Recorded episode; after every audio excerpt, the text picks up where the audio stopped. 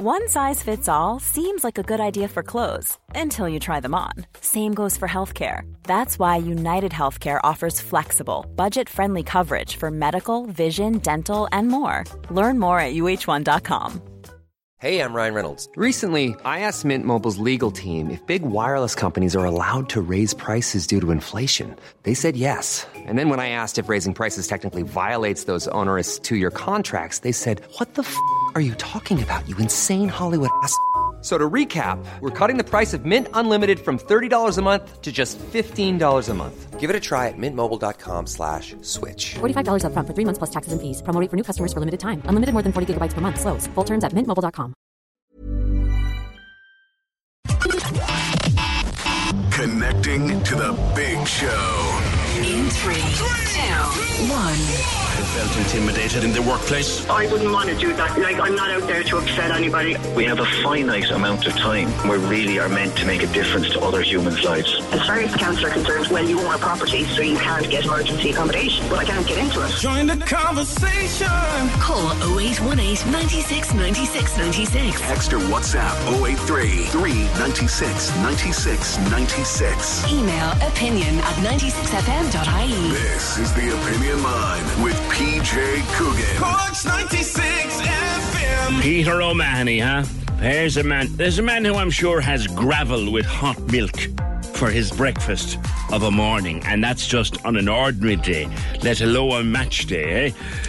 Good morning to you. 0818 96 96 96, the number, the text to WhatsApp 083 396 96 96, the email opinion at 96fm.ie. Lots to do this morning, so I get straight at it. But we were looking at those gambling figures that came out yesterday morning, and I'll be talking to Philip later this morning, who is doing okay just now. Okay as he tries to stay away from the casinos. And I'll be talking also to, to Owen, who's been free of gambling for a very long time now. But believe it or not, he had an urge only the other day. It's an insidious, horrible addiction, and we'll talk about it later on this morning. Is there trouble at the Late Late Show? We think there is. They lost their executive producer this week after only a few months. Paddy Kielty seems to have been very annoyed altogether with the way he had to interview, or rather not interview, Carl Frampton last week. And it looks as if three or four weeks in to what could be a fabulous new show, the producers are arguing upstairs as a result of which Paddy Kielty isn't getting to be Paddy Kielty. That is all to come this morning.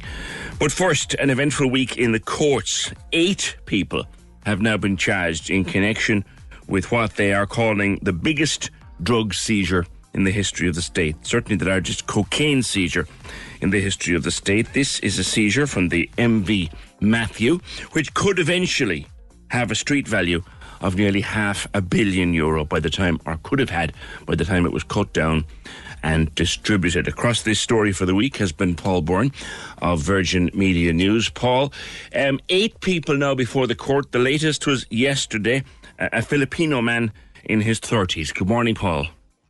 Good morning, PJ. That's right. Eight people have appeared in courts in um, Waterford, Wexford, Mallow, and Midleton in the last number of days. And it follows, of course, uh, the seizure of the cocaine valued at 157 million euro. Gardaí and the Customs and the Naval Service describe it as the biggest uh, seizure in the history of the state. Lots of people are saying that, you know, Dunlough Bay was valued at 400 million euro. And this is a little bit the, the weight of the cocaine here, the 90 so called bales of coke, would be heavier than the weight of the bales found in Dunlop Dunlough Bay. That, of course, is the famous incident where the uh, rib capsized and it led to the seizure of those ca- uh, uh, bales of cocaine. But as you said there a moment ago, when the bales or the cocaine would have been uh, cut or bulked and made out onto the street, if it had made its way onto the street, it could have been worth up to half a billion euro. But thankfully, every bit of that cocaine is now um, in storage and will eventually be incinerated once the court case concludes. I was going to ask you that actually, what happens to these seizures, but they'll be burnt. they will. They go up in smoke. Uh, they're taken to a secret location under armed guard. Uh, I believe that this is done. Uh, it all depends on really on the seizures, the number of seizures. It could be done on a weekly basis. It could be done on a monthly basis. But the way that the um, the, the level of success the guards are having across the, the country at the moment, I've no doubt that uh, the seizures are happening day after day, and I've no doubt that the the incineration is happening a lot uh, quicker than before. Okay, let's go through the courts. Yesterday we had Harold Estuesta. He's 30 from the Philippines. We've had seven others: two Ukrainians, one Iranian, Dutch national, an Englishman, and a, another Ukrainian. A very, very large crew being pulled in here.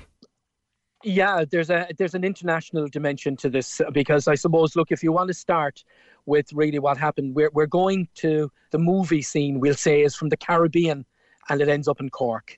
And it all started on the 19th of August when this ship, the MV Matthew, uh, a bulk carrier, 623 feet in length, left South uh, America and sailed into Irish waters.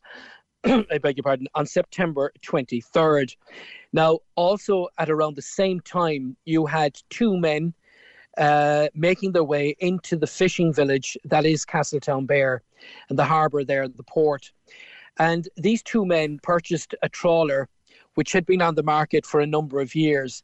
And it's understood that these two men paid around 400,000 euro in cash for the trawler that had been for sale. It was sold in good faith to a local man who had absolutely no ties to this uh, incident. Okay. He's an innocent party. And but unfortunately, the money that was uh, handed over to him could now be confiscated because if it's seen as the proceeds of crime. Mm. So this will take uh, a lengthy time before the courts, and this man will at some stage obviously have to make an application to have the money returned to him. So while he quite innocently sold the trawler to two men he'd no idea their background, the money he got, which I think was about 400,000, he may never see that. He may never see that again because wow. that is now is considered the proceeds of crime. And um, I suppose, look, he'll, he'll have a solicitor looking at it and obviously go to the courts in the hope of retrieving that money. Okay. But those two men, having made the transaction, uh, were setting sail. They told the locals down in Castletownbere they were going for Devon. And locals were kind of surprised with the route that they took uh, because they headed towards uh, the coast of Wexford. Lots of people were saying in, in and around Castletownbere, in hindsight, they, they looked as if they hadn't an idea about fishing vessels or trawling or anything like that. These men said they were using it, going to use the, the trawler for fishing over in Devon. But they that was on September 23rd, I think it was. They came to the attention of the authorities on September 25th when the trawler became stranded and are embedded on a sandbank off the coast of Wexford. Mm. Now, those two men were airlifted and taken into custody because at the same time, the um, Naval Service and the, the entire Joint Task Force were uh, making plans to board the MV Matthew, which was off the coast of Cork. But as they approached the MV Matthew, this bulk carrier, she took off. And the Naval Service was forced to fire warning shots across the bow of the MV Matthew. And as they were doing so, at the same time, the elite unit from the Army Rangers um, were abseiling from a helicopter down on to the deck of this bulk carrier. This was happening. It was for real. Mm. It was something like you'd see in a movie, PJ, yeah. but we now had this for real. It was the real McCoy. It was happening here off the coast of Cork. This was an international drug smuggling operation that had now entered Irish waters. And thankfully, the state agencies here were able to take over the vessel, bring it under control, and take command of the ship and then escorted it into the port of Cork, where there was two uh, over two tons of cocaine valued at 157 million euro. uh, international drugs cartels behind it. Uh, one of the cartels described as a murderous gang, Mhm. and this really, you know, took a lot of planning. The bulk carrier had to be purchased. The cocaine had to be purchased. Um, people had to be um, found to do the job to bring it from A to B and land it at C and D. And but the whole thing had uh, become pear shaped when the Irish authorities became involved. It's the stuff of Netflix series, Paul, and no doubt there will be one in the fullness of time.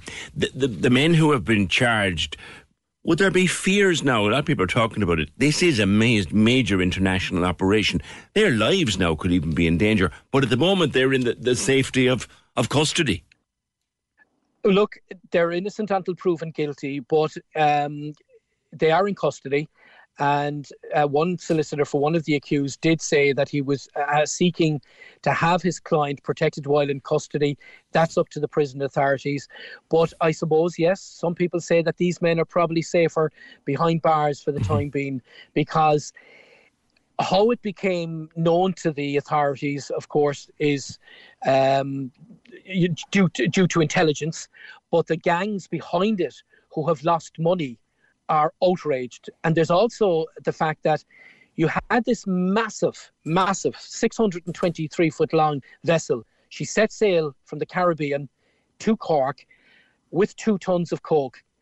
And you can be sure that there was a lot more cocaine on that board on that boat before it was landed here in in Irish waters because there is no way she set sail from the Caribbean to Cork just with that amount. So what happens in the in the, in the the transatlantic crossing would be that other boats, trawlers and smaller ships and smaller vessels would go out. The MV Matthew was known as the mothership. And when they're offloading cargo, illicit cargo, it's called coopering because it's done in the dead of the night or in places where no one will see them. And the Irish coastline is seen as a very soft touch by many of the international drug cartels. Thankfully, this one uh, was detected, but it's it is accepted, PJ, that maybe seven out of every ten um, transactions or transatlantic crossings go undetected. Yeah. But it's uh, intelligence, thankfully, will lead to the successful seizure of um, of this operation, a joint multitask operation, a successful one. And as I said, you said Netflix, and I I've been saying the same thing from day one. The opening scene is two men, two strangers, wandering into Castletownbere with a wad of cash, 400 grand in their pocket, and setting off in a trawler. And then this massive bulk carrier. And here we have Interpol, the, the Naval Service, we have the National Guard, the National Drugs and Organised Crime Bureau, the Customs, everyone involved in this big, big drug smuggling operation that uh, became unstuck due to the intelligence that the Irish state agencies had received. And the, the incredible work that was done. And like you said, for every Matthew that they catch, there are seven or eight that they don't. But let's at least concentrate on the one that they did get this time round. Paul, thank you for, for going through it with me. Listen, we had a bit of local tragedy where you and I uh, both live or are from anyway. Douglas, uh, yesterday, the passing, the sudden passing, I heard it last evening. I couldn't believe it. The very sudden passing of Dave Halpin of Ecos. Uh, I first of all, I didn't know Mr. Halpin. I knew him to see. Yeah. And I Same as myself. We'd salute each other. Yeah. Yeah, he was probably one of the best known businessmen in, in, in town. Uh, he, he opened Eco's restaurants in Douglas in 1996, and it has become one of the most famous restaurants in Munster during that time, a very successful business. Uh, Dave Halpin, I think, was probably in his late 70s and throughout the years was very very well respected admired and liked by all of the the people who worked with him. Um, employed lots and lots of people down throughout the years would have been a great employer. And you know is tragically missed by his family today. His daughter victoria um, posted on Facebook last night a beautiful photograph of her father with his grandchild taken just hours before he died.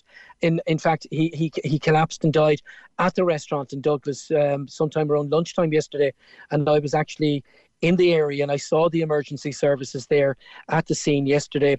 But his daughter Victoria posted that beautiful photograph of her dad Mhm. with his Lovely. grandchild, and you could see that he was totally engrossed with the child. You know, whatever the worries of the world were at the time, they were at the back of his mind. That couple of moments with his grandchild was precious, and you could see it. And his daughter Victoria posted that this is the last ever photograph taken of my doting dad. He was kind, adorable, and will be greatly missed. His passing, I suppose, fair to say, PJ, not only felt by his family and friends, but the wider community here in Cork. And I remember every morning I might be outside the courthouse in Anglesey Street, you'd see Mr. Halpin passing up. Um, you know, on his way to his other outlet in Winthrop Street. Yeah. And uh, a workaholic by all accounts, but uh, a great family man on the other hand. But as I said, uh, I didn't know him, but our, our condolences to Victoria and all of his family. Yeah, and the Halpins on Cook Street was there for years as well. That was another one of his part of his. That's his, right. His, his That's legacy. right. The famous, famous Halpins. Yeah, and uh, yeah. All right, listen, Paul. Thank you so much, Paul Byrne. Uh, of Virgin Media News and indeed occasionally of this programme. My congratulations in advance to Paul because Paul will be um, will be recognised at the Cork Business Awards this year for a quarter of a century on the television. Yeah, the Halpins, a very well known family. Ecos, a very famous restaurant. The Webb Workhouse was Dave's other business, the Halpin Rest, Halpin's restaurant back in the day on Cook Street. Just a, a, a, a man like Paul, I wouldn't have known him. Uh, no personal relationship with Dave Halpin at all, but you know, you'd wave, he'd know him, he'd know me, and I'd know him. You'd wave, you'd say hello. Uh, a very nice man. Um, anyone who knew him well would tell you that. A very, very nice man. May he rest in peace, and indeed our thoughts with his family, friends, and many colleagues over the years. Join the conversation. This is the Opinion Line. With Hidden Hearing, focused solely on your hearing health for over 35 years. They're all ears. Visit hiddenhearing.ie. Cork's 96 FM. Check this out. Simon Murdoch and the best music mix. Weekdays from midday on Cork's 96 FM. Let's have some fun.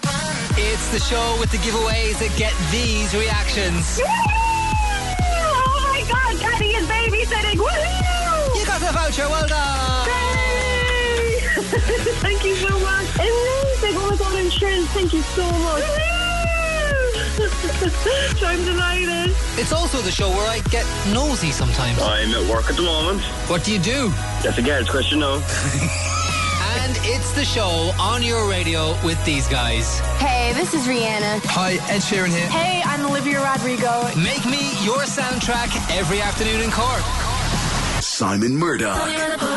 Midday to 4 p.m. This Is how we do it? Cork's 96 FM. Now, yesterday morning we were going through these figures. They had dropped early Thursday morning and they make for grim reading. Uh, we've often spoken about gambling and the extent of gambling and the difficulty of gambling addiction. But this new report, uh, compiled by the Economic and Social Research Institute, tells us that one in 10 adults, one in 10, are now either problem gamblers or say gambling has caused them multiple problems. The figure comes up with 10 times more problem gamblers in the country than we ever thought. Roughly one in 30 people have a problem with gambling. And by a problem, we mean spending more than a thousand euro a month on gambling of all kinds. That is huge numbers of people. Huge numbers of people. Definitely very, very worrying. Owen Coyne, we've spoken before. Owen uh, is an advocate for uh, gambling harm reduction and prevention. Himself a former problem gambler in recovery now for quite some time. Uh, Owen, good to talk to you again. These figures don't really come as any surprise to you. Good morning. Morning, PJ. No, not at all. I think when I saw previous figures, I always felt as though they were a, a gross underestimate. Mm. And I think the figures that were published um, yesterday are, are, are a fair a fairer reflection, at least, on the state of problem gambling in our country. This is people spending a thousand euro a month or more on gambling. That that is a problem. It is. It's a serious problem. I mean, that's that's uh, one third of, of the average monthly income for, for a household. You know, PJ, and like I know from my own lived experience, the amount of money and the amount of time that I spent gambling, it took away so much from my life, and and, and it's doing it now to so many people in, in Cork and, and further afield. And like there's a disproportionate amount of people uh, living in disadvantaged socioeconomic backgrounds that are affected by, by, by gambling, by gambling addiction and by problem gambling. You and I have spoken before about gambling, about how it's the most insidious addiction because there's no hangover, there's no visible signs. You can carry on a perfectly mm-hmm. normal life while spending every cent that you have gambling. And that's the worst part. It is. And I think the problem that that then leads to is that it all comes to light after it's too late. You will recognize the signs of somebody drinking alcohol seven days a week, and, and slowly that you know there are there are alarm bells ringing for people. But for the likes of me and for the likes of other people that are stuck in the addiction, they may be so far down the line that, you know, they go to apply for a mortgage and you've secretly hidden huge gambling debt. You, you can't get credit um, mm. You're consumed. You're you're consumed by so many thoughts around gambling and the harms that it it is doing to you. And the thing about gambling is, unlike any other addiction, you actually believe that you can get yourself out of the situation yeah. by gambling more. You can drop a yeah. week's wages on a phone in in twenty seconds, and and that's the pro- the real problem, isn't it? It is and like two thirds of gambling is happening online and you could be sitting there with a loved one or at in company and chatting and laughing away and, and joking away and, and behind it all your week's wages or the mortgage could all go on the horse race that's up on the on the television screen inside in the corner of the pub and nobody will know. And you're speaking yeah. from very painful personal experience here, Owen. Yeah, I've been there, PJ. I've been there. I've gambled the month's rent on a horse or on a soccer match, and more often than not, that leads then to chasing gambling losses, and it leads to trying to borrow money off friends, trying to get an overdraft from the bank that you know in your heart and soul that you're you're just going to, you know, bury your head in the sand about all this this money that you owe, and it just becomes such a vicious cycle that you end up spiraling into even before you know you're in it and it's it's not until you're in the depths of it that you realize mm. I, i'm in trouble here you know and from that then what i found was i used to get so cross at myself for not being able to stop. I looked at my peers who didn't have have a problem with gambling, and I just thought, why can't I just be like them? Why can't I walk into the bookies on Cheltenham and walk back out and come back next year? But I couldn't it ate away at me until it just started consuming every part of my life. It just eroded any chance that I had of reaching potential in my life uh, in my you know mid to late teens into my early twenties, and unfortunately, that that seems to be the the huge demographic that do get sucked into gambling. Men, early twenties into early thirties, and it's ruining lives people contact me regularly Mm-hmm. to signpost them to professional services and it's just, it, they're telling me my story that's almost 10 years on now pj yeah yeah i was just going to ask you how, how long is it now since you placed a bet 15th of january 2014 was the last time i had a bet when was the last time you wanted to just at the weekend Really? Yeah, just at the weekend there was, and it was fleeting. PJ, there was an ad came up on the television. I think it was in relation to one of the rugby matches that are on at the moment, and uh, it looked inviting to me. Wow. wow. And I thought that that'd be nice. And um, thankfully, I've, I've developed a way of recognizing an urge like that and sitting with it. But you know, for people in early recovery, that might be the the trigger yes. that would send them back into into that um into that horrible well, place that they don't want to be in. We mentioned Cheltenham. There are other times in the year that are uh, difficult. Like you said, the, the Rugby World Cup at the moment, Christmas, New Year, pretty much anything really can provide difficulty for someone. Yeah, it does, and like that brings us back to like the incessant advertising of gambling, Yes. and it, it it's it's it how it has embedded itself in all sport now, and it has done so uh, with a free reign, both here and in the UK. Um, you see gambling advertising on every single sporting event now. Is it time to ban it? hundred percent. The time to ban it was ten years ago. The next best time to ban it is now. hundred percent, it's time to ban gambling advertising. It's time to educate people around gambling, and it's also time to regulate the gambling industry that has had a free reign on gambling in this country for the last 100 years. And PJ, just another point that I want to make around that is when you see gambling advertising on the TV, and at the end of their gambling ad- advert, they'll ask you to bet responsibly. Yes. Okay, they're putting the onus on the gambler. No. Where is the onus on the gambling industry to act responsibly? Because they have acted recklessly for so long, for too long. There's another catchphrase on. You don't. I haven't so much seen it here, but you certainly see it on uh, British television ads and hear it on British radio ads. When the fun stops, stop. Much easier said than done, I would think. Absolutely, PJ. It's like when you go to the pub for a few pints and you're, you're you you tell yourself that I'll have four pints and I'll head away home, and next thing the crack is mighty, and you you you decide to go up to the top shelf. Do you know what I mean? I do. After a couple, you're thinking I'm going to stay on now and I'm going to enjoy the party. When you're sucked into it, when you're in the middle of it, if you're chasing a loss, you're not going to say I'm 200 in the hole now. I'm just going to walk out the door and leave that 200 behind. That's not how it works. And it's mm-hmm. far too simplistic to think you can just walk away from such an addictive product. Mm. It's very easy to say, oh, like, you know, you're losing. It's the most obvious thing in the world. You need to stop gambling. That's fine, but like, it's an addiction and we need to treat it as an addiction deserves. You know, gambling addiction needs to be treated as a public health emergency, is what it is now at the moment.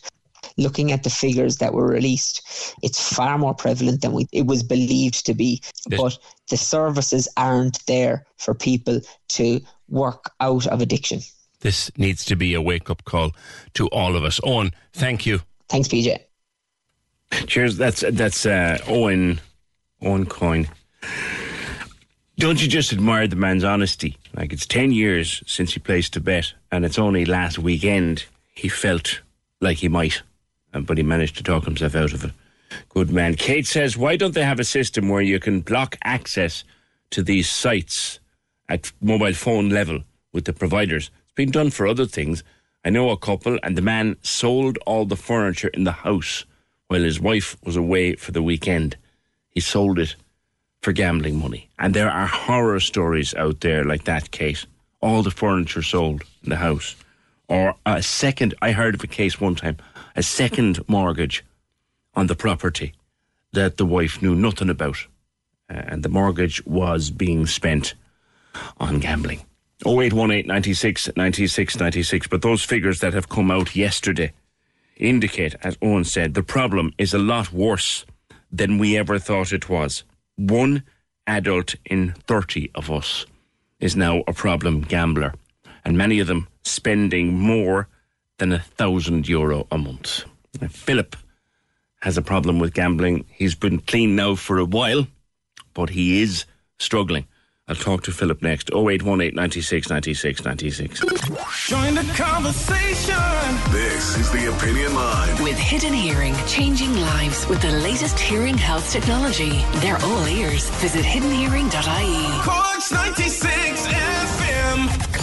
The Cork Diary. On Cork's 96 FM. A fundraising concert in aid of the Irish Motor Neuron Disease Association and Marymount Hospice in memory of John Mulcahy takes place in the Arches Mallow Marquee on Friday, the 13th of October. Cash returns. Johnny Cash and June Carter live tribute show starts at 8:30 p.m. It's a strictly over 18s event and tickets are available in the Arches. If you have an event you would like mentioned, email the details to corkdiary Mary at 96fm.ie. So, Philip, uh, how long is it now since uh, you last placed a bet or gambled in any way? Morning. Good morning, PJ. Uh, yeah, it's about, I'd say it's about over a year now, you know. Uh, Good man. Not, not even over a year, maybe nine months that way. And you know what, PJ? Gambling, gambling for me will always be my, uh, my, my go-to addiction when I'm, when I'm struggling, right? Uh, mm-hmm. because it's the silent one. You mm-hmm. understand? Mm-hmm. It's the one that no one knows that you're you're doing it, but but it's your head. It's my it's my own head tells me, you know, you're doing wrong here. You're doing wrong here. Look at the treatment centres you're in already for this. You know, and it's the worst one of all. I think it done more damage to me than any drinking drugs, and that's the truth. How far back does your problem go? My problem started with gambling. Oh, in 2007, I would have been seven years clean from drinking drugs at the time. Okay. And uh, I was waiting actually to go to a recovery meeting. And I seen these neon lights in the casino. And I said, whoa, what's in here? And I went in and I never, never used a, a slot machine in my life. It was my first time ever using a slot machine. And this old woman uh, in there was showing me how to use the machine. And uh, all I seen was my money going down and down. And I said, this is a joke. And I hit it again uh, to spin the wheel and uh, or hit the button. And uh, the alarms went off and the sirens went off and everything. I thought I was after breaking the machine. I was actually after winning the jackpot. And it was a substantial amount of money because it wasn't won in so many, so many months. Okay. Okay. So I was automatically hooked. Was that the trigger? That was the trigger for me. The money that you won that day, did you put that straight back into the machine? No, I didn't put it straight back into the machine. I actually, I actually used it sensibly, but I also they, they probably got they probably got the bones of another four or five thousand back. What was that much? Was it? So, yeah, I was well over it. Yeah, yeah, I was. It was. I was actually shocked because the woman was telling me. She said, "You have to win the jackpot," and I thought the jackpot be only about two hundred euro. And then when she told me what I was after winning, oh my god, I nearly got a heart attack on the spot. And how quickly, Philip, were you in trouble? I'd say about uh, a few months after that, uh, PJ, like I was in trouble uh, with with gambling. Then I was in trouble with gambling then because I was going to other recovery meetings, and uh, I couldn't wait to get out of the meeting to, to actually go to go gambling. So you were going to your drink and drug recovery meetings and then coming out of them to go gambling? Yeah, yeah, yeah. That's what I was doing. And did it dawn on you at all, like that this is another addiction had set in? Did that dawn on you?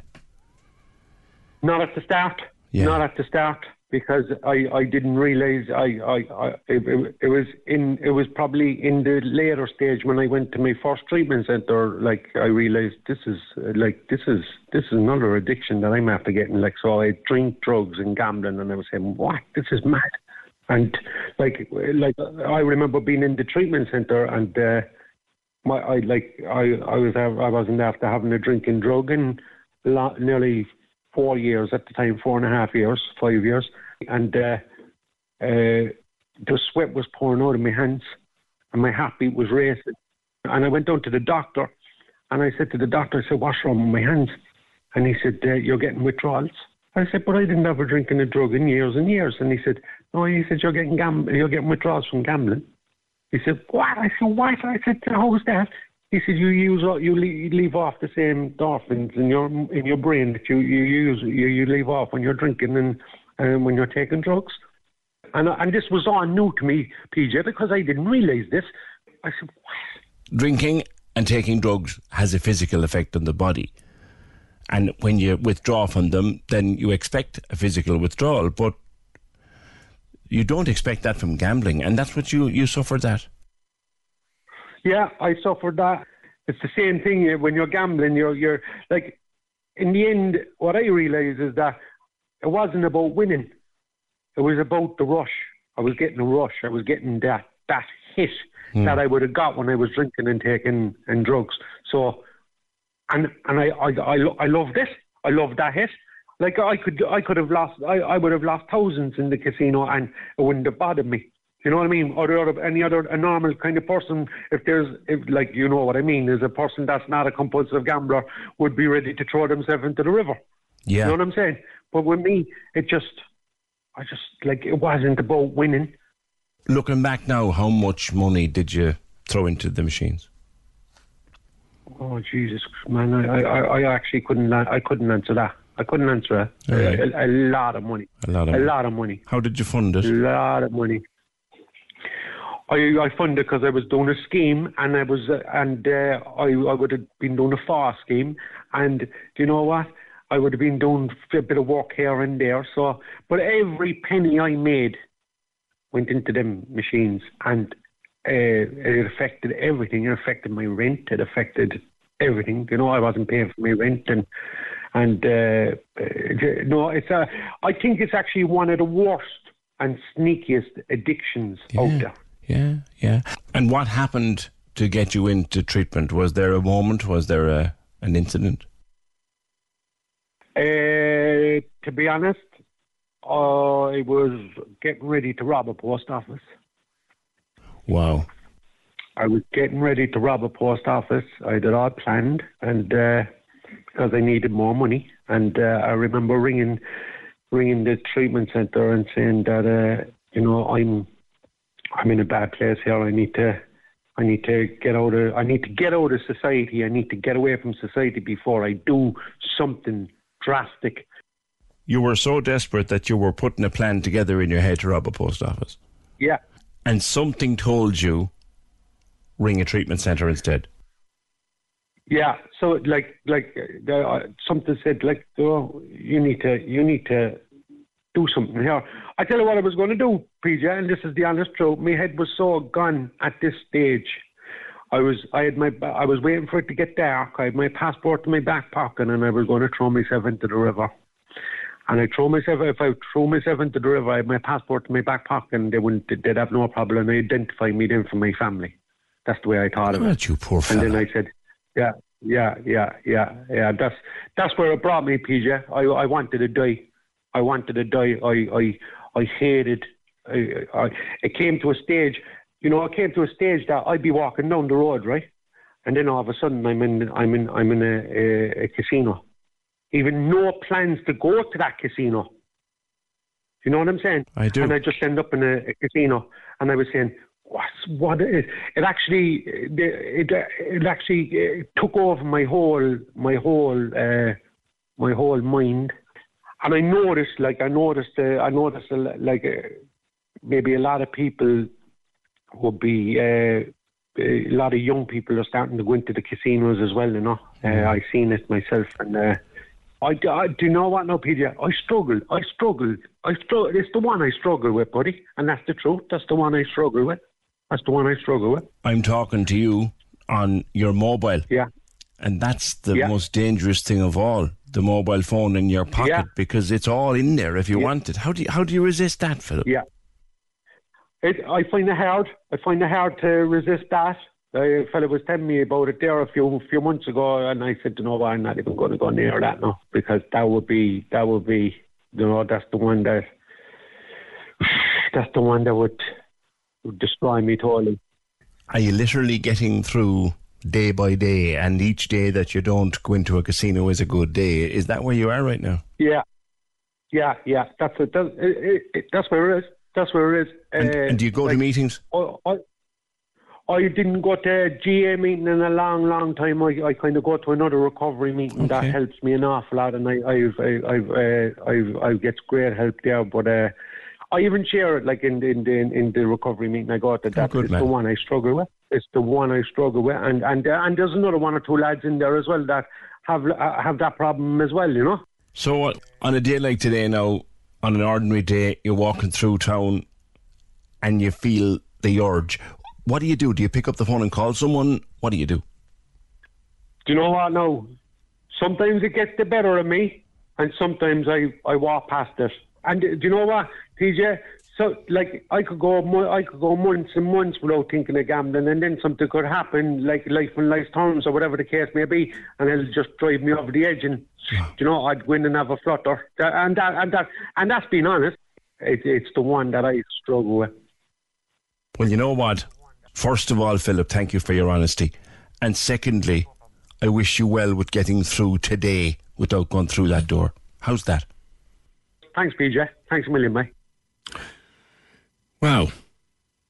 There's a, a lot of honesty there in in Philip. You have a good day, fella. Hey. Oh wait, one eight ninety six ninety six ninety six. Every time he passes the door of a casino, he feels the urge and he resists it as best he can. Oh wait, one eight ninety six ninety six ninety six. Anybody else caught up in this gambling? It, it is. They're calling it now, and they're asking for people to call it a public health emergency. And it is. Gambling is a disease. Gambling is, uh, addiction rather, is a disease. Addiction is a condition, a public health condition. And now these figures, if you case, in case you missed it, there are 10 times the number of problem gamblers in the country than anyone ever thought. One adult in 30. So think of the people you know. Think of the people you know in your life. Think of the adults you know in your workplace. If you're in a workplace and there's 30 people there, chances are one of you is a problem gambler. Think about that for a second. If you play football uh, or, or hurling or any kind of sport at all, and in your sport there might be 50, 60, 70 members in your club, one in 30 of them is a problem gambler. Maybe it's you. If it is you, then go try to get help. But those numbers are very, very stark. And thank you to uh, to Philip and thank you to Owen. Both of them searingly honest this morning in their in their own addiction story. 0818 96 96 96. One hopes that the politicians are listening and will put legislation through uh, ASAP to, to sort out the advertising and sort out the, the mess that's there. Speaking of politicians, do you know they, they say teachers have enough to be doing to teach? Over in the UK, Labour, led by Keir Starmer, who lots of people say would be the next Prime Minister. I don't I'm not I'm not so sure it's a slam dunk. A lot of people think it is, but I'm not so sure. In the UK, he has rubbed teachers up the wrong way now by suggesting that they supervise teeth brushing or toothbrushing in schools in certain areas, areas where there are high tooth decay among the smallies, the five year olds, maybe, six year olds. Mr. Keir Starmer, Sir Keir Starmer, is suggesting that teachers supervise dental care. The teachers' unions are not happy, not happy at all. Effectively saying, hang on now a second, Sir Mr. Starmer, sir. Uh, haven't we enough to be doing to try to teach them without cleaning their teeth as well? I hope to goodness it doesn't happen because can you just imagine someone trying to drive that through the schools here and trying to tell the INTO that they now had to supervise the brushing of teeth in the schools? Can't see that going down well, can you? And I'm sorry, it is not the job of a teacher to supervise the brushing of a child's teeth. That's the parents' job. That's the parents' job. Although they do say, statistically in the UK, just coming back to that one, it's the number one reasons for kids going to hospital. Maybe it is. But is it a teacher's job? Is it a teacher's job to make sure little Johnny is cleaning his teeth or knows how to clean his teeth? I don't think it is. I don't think it ever could be or should be.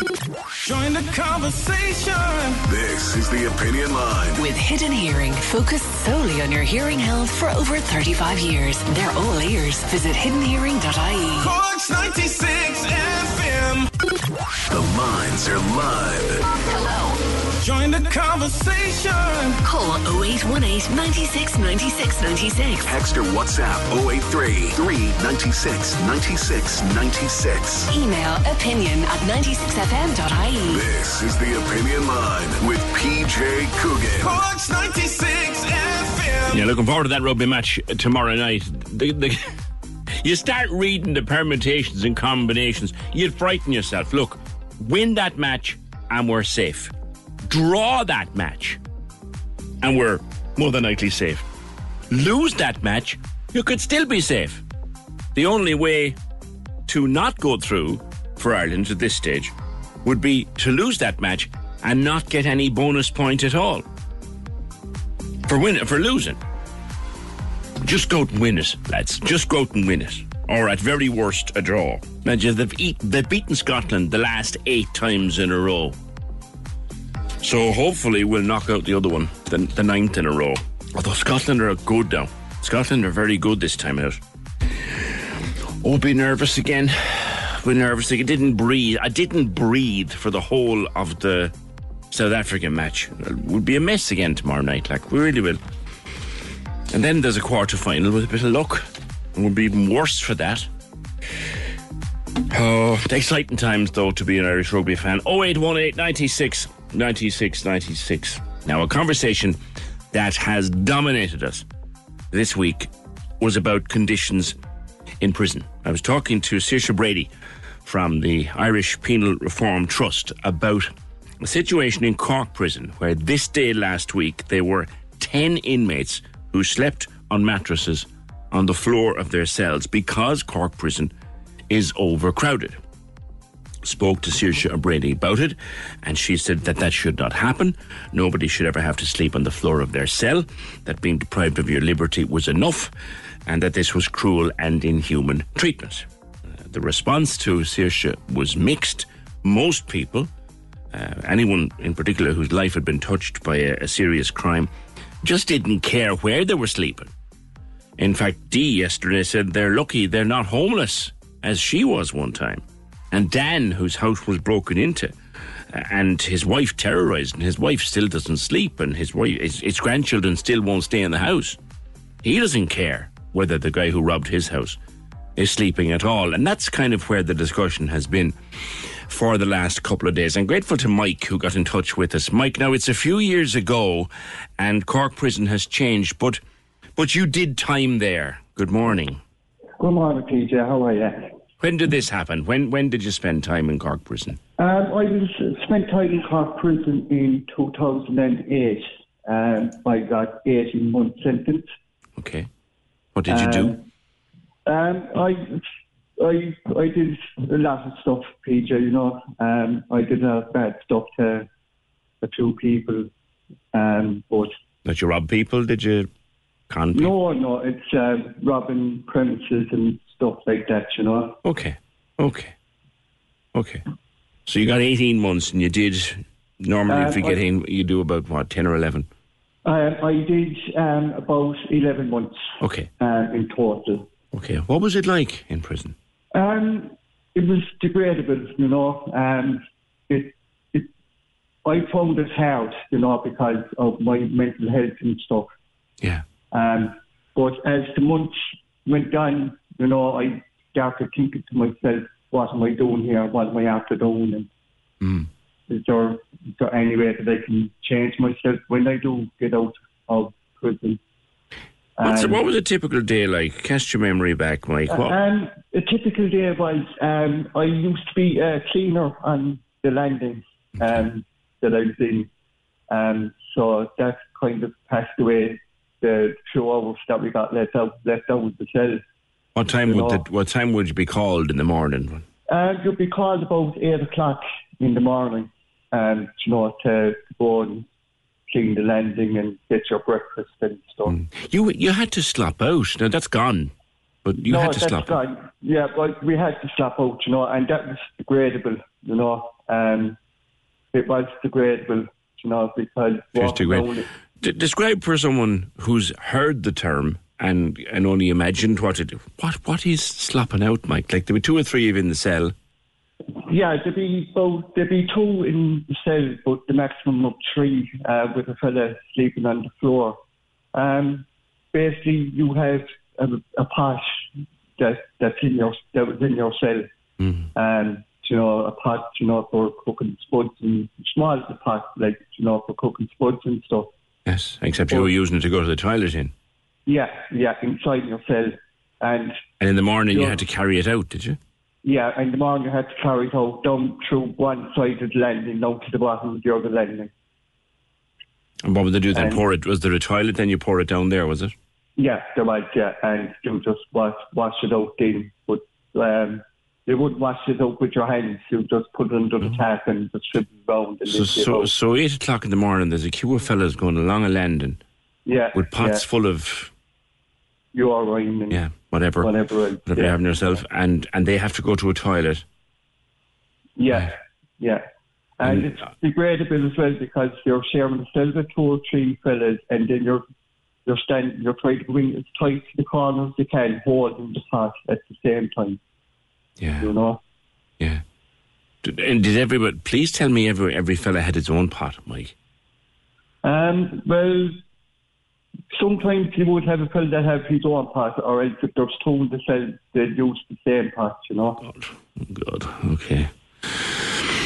Enough said. And after that, then you hopefully Um, get a chance to wash your hands.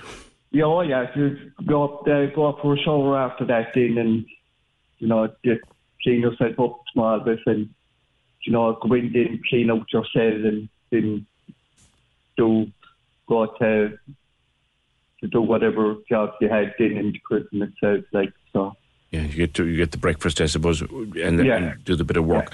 How much time of the twenty four hours in the clock? How much time were you spending inside in the cell with the door locked? Um, to we get left out until um at nine o'clock until about eleven or 12 and then you're locked up then for dinner um until two, and then you're back out in at two until four, locked back up then at four until five or six. Wow. So And you're in and out. in and- And would Yeah. you be doing your cleaning all day, or was there? Yeah, yeah, you would, you would. Um, you'll be you'll be doing it uh, at least twice a day. I see. You know, you'll be doing it twice a day. Yeah, Um, it's the trusted prisoners who get the cleaning jobs, isn't it, Mike? You know, It is, yeah, it is. because you'd, you'd be a well-behaved fella for that, because you know Yeah. well, you'd you'd have bleach and you'd have mops and you'd have dirty water, Yeah, hot you water, I assume. Yeah. Yeah, you would hot water. Yeah, yeah, you would. So you did your you, you did your eleven or twelve months, and and you and you came and you came out. Uh, what did Yes. you do? What did you do then? Um, I came out and I stayed in Cork for a couple of weeks. Um, then I moved to Galway, and um, I was in Galway for a month or two, and then um, I approached um, an officer from the civil defence and asked if if I'd be able to, to join up with the civil defence. Where, where did you Uh, stay in Galway? Did you have a place to Uh, go? Yeah, I had. I was renting. I was staying with my girlfriend uh, for a couple of days, and then I moved out and got my own my own house. Okay. Got my own apartment, Right. Okay. and then um, I started training with the civil defence. Okay. And when Uh, the civil defence see this fella in front of him who's just done a year and a bit in prison, how do they Yeah. react to that? Um, well, I was open and honest with them. You know, I wasn't going to lie to them, and I just told them what happened. And the officer said that they were, they were going to give me a chance and see how I get on. Um, so I was put on um, probation for six months. Mm-hmm. Um, but I was out on active duty, but I wasn't allowed to go near a patient until after my six months was I see. um, done. Right. And you did in Red Cross training and all that. Yeah, yeah. Um, I, I, I did search and rescue with the civil defence, and I did uh, my cardiac first responder advanced with them. Good man. And then um, after a couple of years, then my mental health kind of went downhill. So the decision was made for me to to leave the civil defence, and um, I moved to County Laois. Right. And then I started up with the, the Irish Red Cross there, and that worked out for me well. And is that where you are now? No, I'm back in Cork, PJ. Okay. Um, I'm back in Cork. Um, I'm back in Cork for the last number of years. Good man. Are you working? So, no, nothing at the moment, PJ. Um, at the moment, I'm I'm suffering from mental health issues. And, okay. Um, but Are you getting help with that? Oh, I am. I am, PJ. Um, I have the best um, psychiatric um, doctors and nurses. And Good man. Good man. Well, I sincerely hope it'll come right for you Yeah. again. When you hear people talking about prison conditions, so Saoirse was on at me the other day and we, we read out the conditions as described in Cork prison. It's overcrowded and there's people sleeping on mattresses on the floor of a cell. And the Irish Penal Reform Trust say to us that shouldn't be happening. It's wrong. But people who were the victims of crime say they don't care. Having spent time in the prison, admittedly a different prison now where they were slapping out and stuff like that. Yeah, yeah. How do you resp- how do you respond to someone who says, like Dan said, "Well, my wife hasn't slept a night properly Yeah. since our house was burgled, so I don't care whether he's even sleeping." What do you say to yeah. that? Well, to be honest with you, PJ, um, I I I'd be agreeable with with that man. You know, um, I was like that when I was in prison, and I know what what I've done to, to people. Like you know, I've upset them, and I've done bad things to them. You know, but um, at the end of the day, PJ, if they want to go out and at the end of the day, we went out and we committed a crime, and you know, we paid for at the end of the day. Yeah. You know, Is Um, losing your liberty? That's what the Penal Reforms Trust say. That's what Saoirse said the other day. Losing your liberty is the punishment. It is. It is the punishment. You know, um, it, it is. It is a punishment because you don't have a key for your door. You know, you can't go out and text on Facebook. You can't go out and meet your friends. There's none of that. Once once you're locked up behind that door, you're locked up behind it. You know. Watched twenty four seven, I suppose. Yeah, by every 20, every 15 to 20 minutes, um, the prison officer will come around and looking on you. But um, I have I have changed, you know, um, and I'm glad I haven't been inside inside the door of the prison since I left in 2009. You, you decided, didn't you, Mike? At one, look, so many guys go out and go back in, and and I'd, I'd be just as happy to talk to someone who's done that too. But you decided very early on in your sentence, this is my first time and my last And- time. Yes, that's correct. My first time and my last time. Yeah. You know, and um, I I just want to apologise to the people that that have been victims of crime. Like, and on on my, on my own behalf, I like to apologise to the people that I've hurted as well. You know. It's a while ago Um, now. Do you think they'd recognise yeah. your voice, Mike? Um, I I think they probably would, PJ. You know, they probably would. Okay, do you want to talk to them for 30 seconds without me talking about you? Um, I, I just want to, to apologise to the people that I've hurted and um, and I I just want to uh, deeply say sorry for what I have done, and um, I I I have changed since I came out of prison, and um, and I'm not going to get back into trouble or anything like that. So I just want to apologise to anyone that I've hurted in 2008. Okay. Mike, it's it's good to talk to you. I wish you well with your health and I Thanks, wish you well Willie. with your future. Look after yourself, fella, and thank you for contacting us. Thanks, PJ. Cheers. That's Mike. Um, did time in 2008, 2009. Has never done time since. Got his life back together. Trained at the Civil Defence. Trained at the Red Cross. First aid professional. Cardiac first responder. Advanced first responder. He's out of work at the moment because he's not well, but he's doing okay there too. He's getting treatment. Slopping out. I'm I'm glad slopping out is gone. Like whatever about having to sleep on the floor of a cell for a few nights on a mattress. That's tough, but slopping out with a bucket of you know what, at seven or eight in the morning. That that's inhuman. That's not necessary in 2022 or 2023. It doesn't happen now anyway. It was outlawed. I, what was the name of the guy? There was a fella who sued the government over it. I think he was a Cork fella too, and his name, his name um, escapes me right now. So therefore, I won't even try and remember it because I'll get it wrong. 0818 96 96 96. So Mike went in there once and decided very early on, I'm getting out of here and I'm never coming back again. Um, is there anybody listening, and we don't have to do this today, but is anybody listening who has been in and out a few times and and maybe had those good intentions, but when they came out, it all fell apart on them. Anyone like that would chat with me on the opinion line. Join the conversation. This is the Opinion Line. With Hidden Hearing, changing lives with the latest hearing health technology. They're all ears. Visit hiddenhearing.ie. Cork's 96 FM.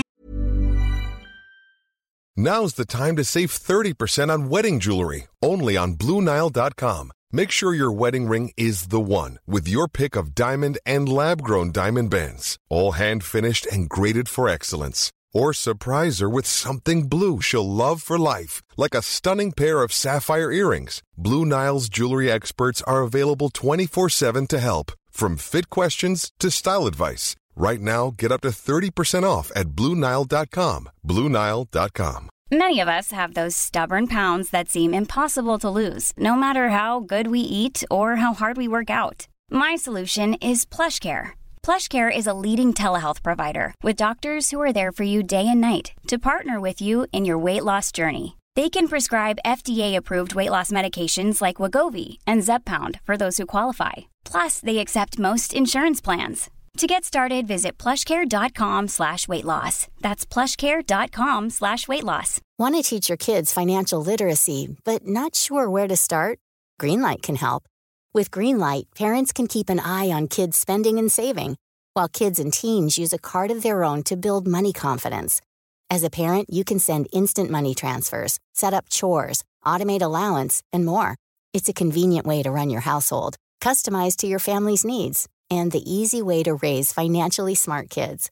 Get started with Greenlight today and get your first month free at greenlight.com slash ACAST. Back to gambling and those figures that came out yesterday. Uh, Colin, good morning to you. Morning, man. How are you? I'm good. When I hear about this, I'm not a bit surprised because one of the main things. Hold on, that's not the best line in the world, Colin. Can you get a bit closer to that phone, maybe? Okay. One of the things that I see about the gambling is that the Lotto is probably one of the biggest, probably. And yeah, I'd say the latter is the biggest gambling organisation in Ireland. In the sense, there's a couple of things that I find wrong about it.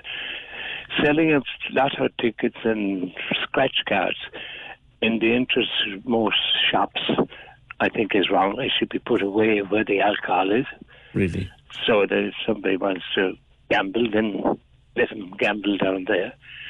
Uh, the lot of advertises a sense of, oh, we do for charity work. I think that's false as well, in the sense it's a commercial organisation making money. Yeah. Uh, the third thing, the third thing I have my be at the moment with them is that they have this thing where you've won three euros and you get a free card for the Euro Million draw. Yeah. And now that's they're they're classing that as a win, but it's not a win because they don't give you the choice whether you want to gamble or not. Yeah, I, I don't do the lotto very often, Colin, unless it gets to some astronomical figure of rollover, and then I'm thinking uh, I might as well be in it as out of it. But I, I like you, I do see people there have, buying their lunch and they're yeah. buying their sandwich and their bottle of water, and with the three or four quid change, they're buying lotto tickets, and then they're going down and they're scratching them off, and they're yeah. coming back and they're getting more. And you'd have to think that buried within these figures that we got from the ESRI, that buried yeah. within them, if you look deep into it, are hundreds of people who just spend an, an awful lot of money on lottery tickets. Yeah, well, the, uh, the, the other thing I find is sad, sad is I, I saw recent, not too long ago, a, an elderly person, and I know they just had their pension, Mm-hmm. and they were buying scratch cards. Yeah. You know, it wasn't just at the post office. I've seen it in the shops as well. And uh, I think it's wrong. I just think if that wasn't there, the person buying the bottle of milk wouldn't have bought a card if it wasn't straight in front of them. Yeah, you think there should be a specific lotto outlet rather than in every second shop. Yeah. Yeah, uh, uh, it shouldn't be. It shouldn't. You have to physically go and get it somewhere else. You can, not where you're paying your thing. I have, yeah. Yeah. Yeah, uh, because I think it's encouraging people to gamble, and playing the lotto is gambling. Because I do it myself. I play this. Yeah. I'm just stupid enough to do it. That's my Well, problem. we, we've, all, we've all got a scratch card in the hope. oh no, I don't. I no, no, no. I'm not. I don't do the scratch cards. I know that's a scam from the very beginning. Well, to be fair, no, we can't use the word scam because you do win, but not as much as people would like to think. You can't use the word scam, to be fair. Sorry, I, yeah, It's a legitimate business, Colin, but you know yourself. No, it, no, I think it's a, a gambling, but it should be called a gambling business. It shouldn't be called doing work for charity. Yeah, yeah. No, they, I mean, look, look, they do give a lot back to, to projects, and there's a lot of money around, go around the country there, go around where you're down in East Cork, down around Galway. You'll find lots of stuff supported by Yeah, lottery money. Well, yeah, but if people wouldn't win, they're, they're giving back. I know, I know. They're giving people back their own money. Yeah, it's just their money. This is true. This is this is true. Yeah. And and if the Canadian government or whoever it was, pension fund, wouldn't have bought the thing if they didn't weren't making money out of it. A very fair point. A very so good it is point. it is a business. Well, here's something that happened a couple of years ago, and I only when I sat back and thought about it did, did I realize, you know what, that's right. There was a thing when you'd have some young person coming up to their 21st birthday. What was oh. fashionable for a while was to go to the shop and buy them 21 scratch cards and put them into the card. And I went to a shop, mea culpa here. I went to the shop to do it. And the, the very nice lady at the counter said, I'm sorry, but I'm not allowed to do that anymore. Yeah. I can only give you three or four. I can't do that anymore. Yeah. And I said, oh, okay, right. She said, and besides, she said, think about it for a second. You give some young person 21 scratch cards, they might happen to have a win off of one of them. and what if they're vulnerable to a gambling addiction? And I thought, do you know what? True. Yeah. Do you know what? Colin, good well, point. Yes. Him the twenty-one quid anyway. I know, yeah. and let him waste let him waste it themselves. Like. Ain't that the truth? Thanks, Colin. 0818 96 96 96. Yeah, look, the lotto is fun. The lotto gives a lot back to local charities and local sports clubs and all of that. But it's also very, very addictive. Tony. Hello, Tony. Hello, sir. Keeping. Your your club benefited from the lotto. They did. They got a they got a nice sum off them to help carry on and uh, help them build it. Uh, going back there a few years ago, you know. So like it's uh, like I just listened to that gentleman. I know gambling is gambling, but it's the same as drugs. Do you know what I mean? So like you you you, you spend you spend we say twenty euros a month on the on the on the lotto. We say what about the guy spending twenty euros a week on a bit of hash or something or whatever? You know what I mean? So like that's that's life. That's the way it is. People enjoy doing the lotto. Yes. See could they win? Well, a lot, of, a lot of people enjoy putting a fiver on a horse, that kind of thing. And, and Well, some people enjoy a bit of recreational cannabis too, Tony. But it's the Yeah, addicts we got to be careful of. You know, we got to be got to protect them. Yeah, I understand. I understand that, but but, but like as you say, uh, the addicts, if they need help, they'll get the help. But there is people out there that don't want the help either. You know. So it's uh, like like it's it's it's it's it's it's a hard it's a hard way to say like it's like the lotto for me we say the lotto for me is fun. What you find is fun, that's okay. Yeah. You know what I mean? So like it's it, you go you do it like as you said you don't do it that often. I do it once a week. I do it once a week. I, I Am do it. I, I do it. know? I have a kind of a thing when the lottery, when the jackpot goes over a certain amount, usually five or six million. When the I, I'm kind of saying, well, I'm not having some fella up the country winning that without me at least having a shout of it. That's when I Yeah. Do you know what I mean? Yeah, well, I, I do it once a week. I'm in it to win it, and if I win, I win. Well and good. You know what I mean? So like, I know, I know what I do with some things, Yeah. with some of the money when I win it, you know. But you see, Tony, you don't you don't have the problem in that you don't get the endorphin rush that say someone like Philip does when he gambles, and, and, and he's Yeah. addicted to the. You you don't get that, you see. Yeah, yeah. Well, it's uh, again, it's like I know a friend of mine that's addicted to uh, uh, coke that you drink. He must have about ten cans of coke a day. Yeah, He just he just he just needs it. You know what that's I mean? That's a genuine addiction. that- That is a genuine addiction. It's he's addicted to the ingredients in the Coca Cola. Absolutely. Yeah, you know, so like it's we're addicted to things, and and and, and, uh, like paracetamol, you get addicted to tablets. It's just it's just life. It's just the way it goes. Yeah. But some people do it. Some people do it for fun. So don't take away the fun. When other people hurt, they're hurt. I understand that. But you must have some fun. You must have some fun in life to, to carry on. You know. Well, the point I would I'd, I'd agree with you on on this level, Tony. In you know, I make no secret of the fact that I love a pint, and, and sometimes I love a few pints.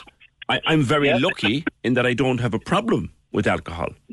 Uh, very good. You Very know, good. very lucky because I know people who do and have an awful problem whose lives have been destroyed by the thing. Do you know? But I'm one of the lucky ones in that I can enjoy it recreationally if you want. The same, I think, Yeah. goes for gambling. If you're lucky enough to be able to en- enjoy gambling recreationally, good for you. But Yeah, but, but yeah, we need like- as a society to look out for those who can't do that, don't we? Well, I agree with that. I agree with that. Like once the fun, once the fun is gone, over putting a fiver on your horse, it's time to stop. Yeah, it is. And, and and the problem is that so many people can't at that stage. Tony, thank you. Good call. 0818 96 96 96. Frank says lockdowns exacerbated online gambling through boredom, although I believe any new legislation on gambling won't apply to the National Lottery, which seems crazy. I don't know about that, Frank. Maybe you're right. The other thing, too, like online gambling, and I don't know about the legislation, I haven't had a good read into what's planned, but online gambling most of the online sites are based in the UK. So if I want to open up my phone and download an app from a British company and gamble away my month's wages, I'm gambling it in Britain. So Irish legislation, can that cover me and prevent me from doing that? And prevent that British company from taking my money? I sincerely hope it can, but I don't think it can. 0818 96 96 96. Um, on prisoners, Burr says, Morning, PJ. So much talk about prisoners sleeping on the floor. I have no sympathy. I do feel sorry for the sick and elderly sleeping on a hard chair in a hospital sometimes for two or three days at a time. That's right, Burr. And that's a kind of what Dee was saying yesterday. Dee was one of the most fascinating calls of the week. Um, she went through her own her own story of being homeless in the eighties and the reasons why she became homeless in the eighties. But she said the guy sleeping on the floor of a cell on a mattress should count himself lucky. He's not homeless and sleeping in a doorway. Join the conversation. This is the Opinion Line. With Hidden Hearing, focused solely on your hearing health for over 35 years. They're all ears. Visit hiddenhearing.ie. Corks 96 FM. Right, something completely different, seeing as it is a Friday and all of that. It's about 230 days. I haven't done the exact count on, but it's there and thereabouts. 230 days to the next Eurovision Song Contest, which will be in Malmo in Sweden. Have a listen to this. Unmistakable song, Eurovision classic, What's Another Year? That is Victoria Keating and Anya O'Gorman, who have recorded that song together. Not only that, but big Eurovision fans both, they have written a song to be considered for Eurovision 2024. That song is called Bjaltana. But ladies, I absolutely love that version of What's Another Year. Good morning. Good morning, PJ. Thank you. Beautiful production on it. That's the wonderful Martin Leahy, um, who we've worked with before on several projects, um, but he really does a great job on this. That, You know, I would think it's a beautiful treatment of it, you know. For two people Yeah. who want to enter Eurovision, what a taster of what. the shape of things to come, PJ. we'll, we'll, we'll talk about the song Bealtaine and, and the plan uh, a little bit later on. But Victoria, your health, how are you? Yeah, oh, I'm I'm very good. I'm so grateful uh, for that. I'm very good today, PJ. I had my um, my my daughter and my grandson over from Amsterdam uh, for two weeks, so that was amazing. That was a huge boost, you know. And I have my uh, uh, sixth cycle of chemo tomorrow morning, um, and then I'd say there'll be a plan then for for the future in terms of. Um, Probably the Pembro. I think go on that for a while, you know. Um, so that'll be that'll be amazing. But I'm so grateful for for everything. You know? does, does the chemo take it out of you?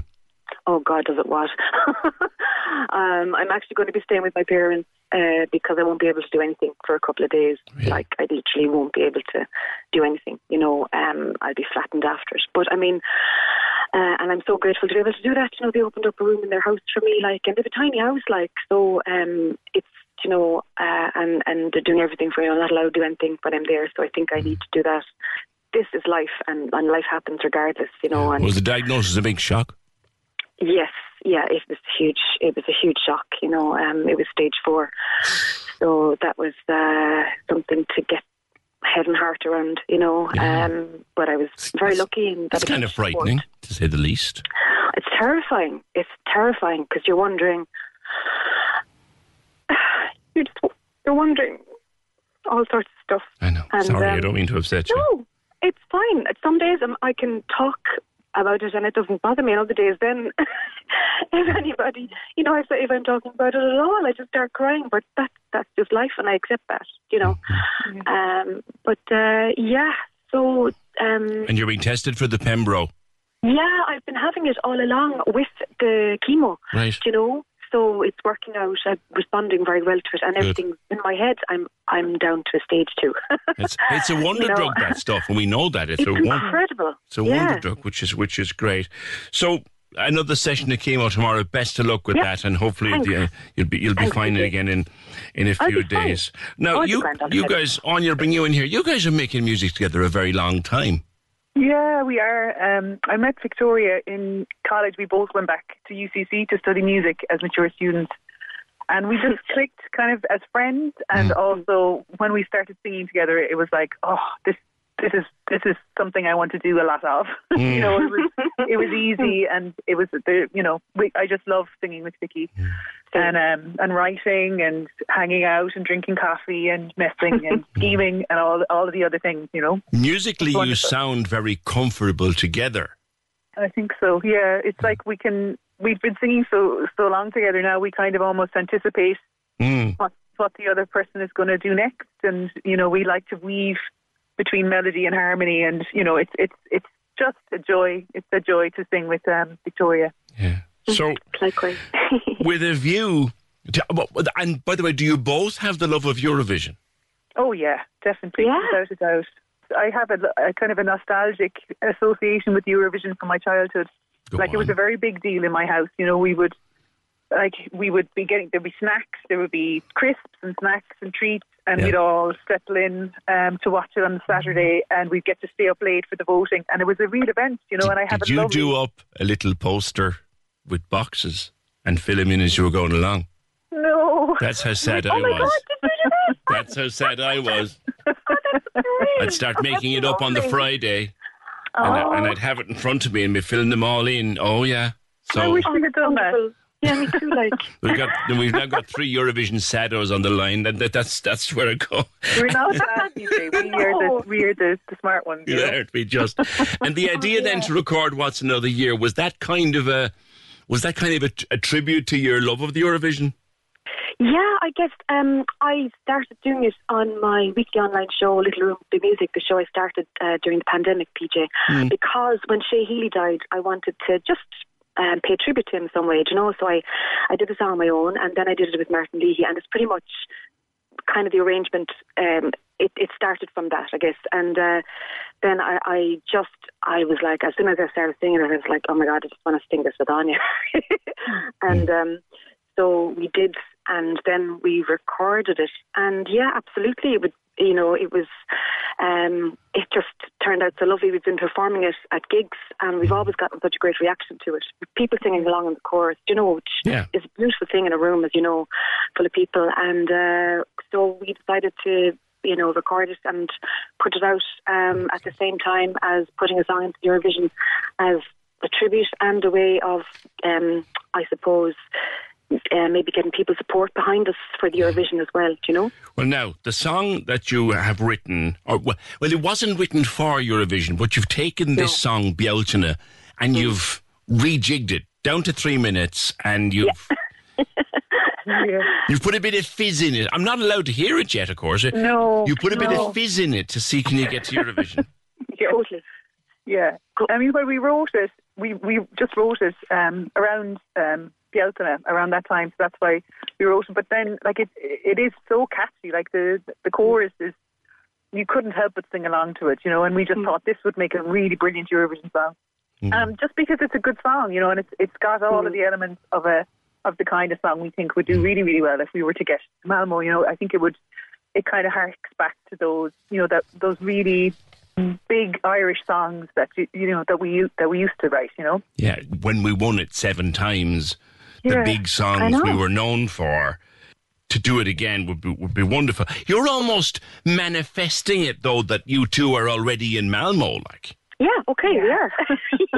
you are, aren't you? Absolutely, we absolutely are there. Like you know, and because I mean, I remember, like I suppose my first Eurovision where I would have been conscious, like of of the enormity of it was ABBA, and like you know when they won with Waterloo, and sure, like would we won it with Johnny Logan.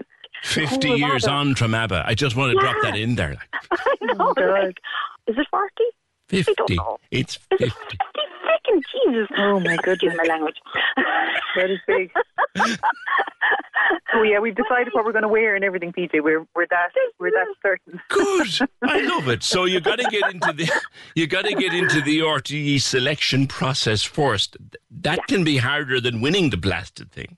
It may be, but we're hoping that our song. We we we're so proud of this song, and we're we mm. we just think it's such a brilliant song, and we're hopeful that when they hear it, they just won't be able to ignore it because you know a good song is a good song. You know. This is it, Anya. Yeah, exactly. And, and PJ, like it's, we think it's undeniable. Like I'd love if you could hear it because then you'd know. Do you know what I mean? I know. You'd go, oh yeah, yeah, absolutely. Like I'm I'm so looking forward to ways. this. We don't know how they're going to do it this year with with uh, Eurovision RT. Whether they're going to put it on with Paddy Kielty on a Friday or what they're going to do. Oh yeah. You're in the process now. When will you know? I'm not certain because they've changed. They Yeah. kind of changed the rules this year, and they, you know, they did an early submission, but they, they have since um, extended the submission deadline to the 20th of October. So I'm not sure. It seems to be kind of a changeable thing. God, it's so long to find out, I know, I know. I, ju- I just want to hear Bielton and now. Listen, you two.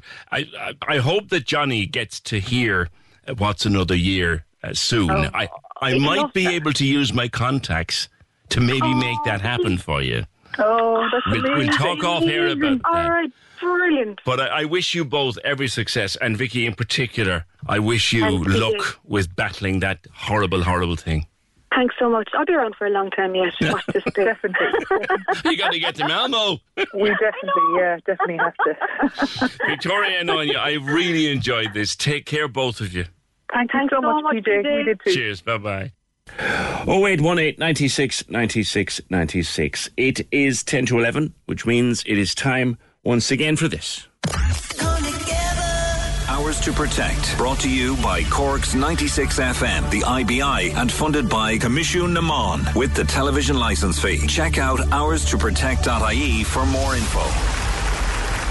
This week on Ours to Protect, we look at three friends who have set out to change the products Irish women use one period at a time. Menstruation is a healthy part of life experienced by over 50% of the population of Ireland. Additional years of shame surrounding this normal bodily function has led to a lot of confusion when it comes to the range of menstruation products available, and dependence on disposable items has led to stark environmental damage. Disposable period products are the fifth most commonly littered product found on European beaches.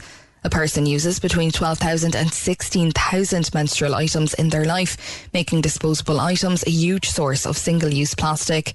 However, three friends based in Cork have set out to change the products Irish women are using. Riley was started by the all female team of Anya Kilkenny, Fiona Parfrey, and Lauren Duggan to help this plastic problem. Lauren explains how the idea came to be. Um, yes, so um, I started the business in 2021 with my two co-founders, Oni and Fiona. Um, namely, we were just frustrated with always running out of period care products when we needed them. Um, and then when we learned how much toxins and chemicals and also the environmental impact that mainstream period products had in the market, um, we decided to set up our own business, and that's how O'Reilly was born. The average sanitary pad has a plastic content of 90%, and a big brand pack of 14 pads contains the same amount of plastic as five carrier bags. Riley's products are made from 100% GOTS certified organic cotton and can take around 12 months to decompose when properly disposed of. So, a sanitary pad that you buy in a store can contain up to 90% plastic content. So, to put that into context, that can take up to 500 years to break down. Um, and then with tampons, there can be up to 24 hormone affecting chemicals found in a tampon. Um, and things like bleach and pesticides and synthetics and fragrances that you know aren't really required in period care products and can be very disrupting, I suppose, to your actual body. Um, so with Riley, we manufacture all of our products with 100% certified organic cotton and nothing else. So there's no toxins or chemicals. And then all of the packaging that we actually wrap up all the products in um, is all compostable and made from wood pulp. While reusable alternatives in the forms of menstrual cups, period pants, and cloth pads are currently available for use, their uptake is low. Riley have created products with that in mind. It's just at the kind of core of everything of what we do, sustainability now. And I think any new business kind of coming out should really be kind of considering sustainability in everything that they do. Um, for us, when we looked at the period care market, and you know we're all women in our 30s and have been using these products for a very long time, we had no idea, I suppose, on, of the environmental impact that our products were having. Um, you know, a woman goes through an average 11,000 tampons in her lifetime, which equals to 5,500 plastic bags. So when you start to think there's 2.8 billion women menstruating and require these products on a regular basis, you know, the compounded issue here is huge. Um, so when we looked at the market initially, our kind of view as reusable options are the future. Um, but when we did market research, a lot of the feedback that we got was that whilst people are aware that reusable menstrual care products are better for the environment, 90% of women were still not personally willing to make the switch to those types of products from a lifestyle perspective. Um, so that was the real opportunity that we found for Riley we wanted to create products that looked and felt and acted the same as the products that people were used to using, but just manufacture them in a more ethical um, way with sustainable ingredients.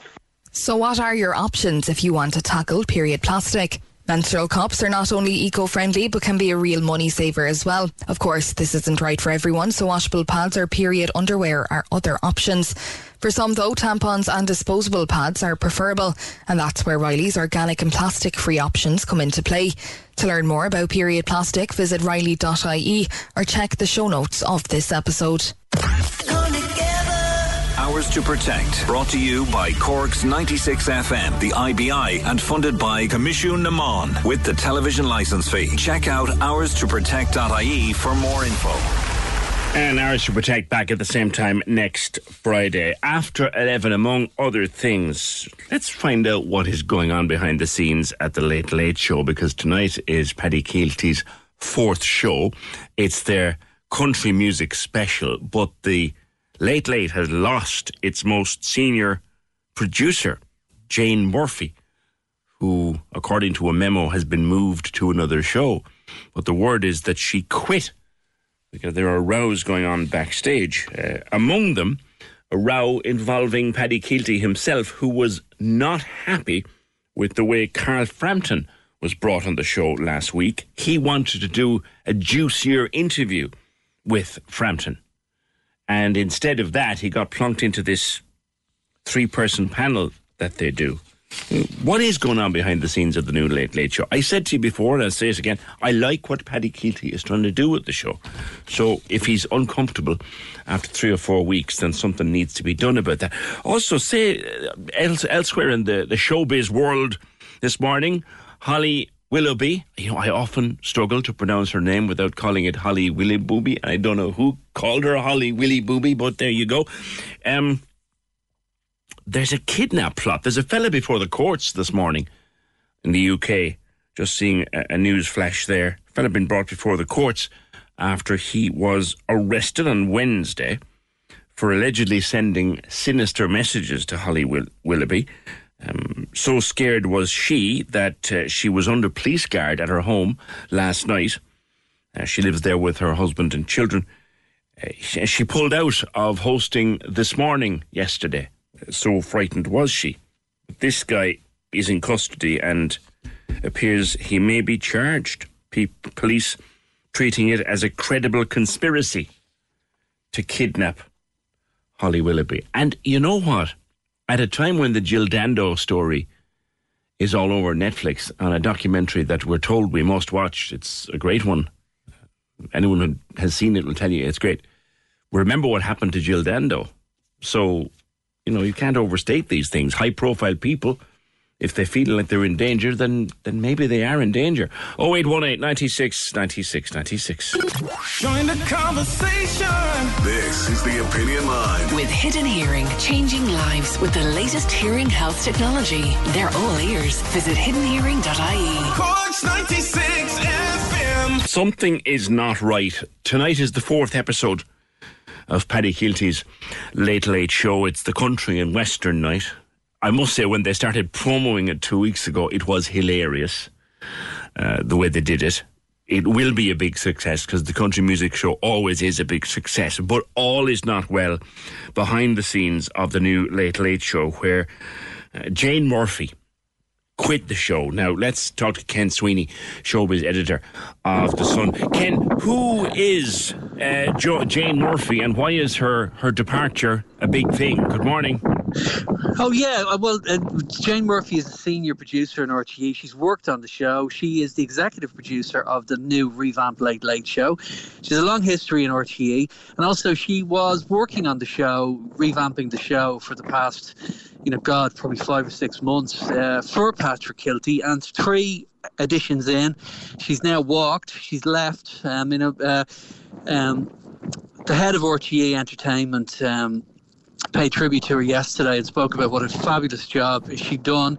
But the, the news is she's walked, and there's sort of a lot of we, we in the Irish Sun today. We we we've uh, a lot of insider info on what's been going on with the late late and the struggle that's taking place. And I suppose PJ, if you want to put it down to something quite simple, it's this: they've turned the late late show into a kind of a UK entertainment show, and the problem is, I think Irish people want something a bit different. And uh, what's happened is they made such a big deal out of the first uh, the first you know audience they got, which was like nine hundred and eighty thousand for Patrick Kielty's first show.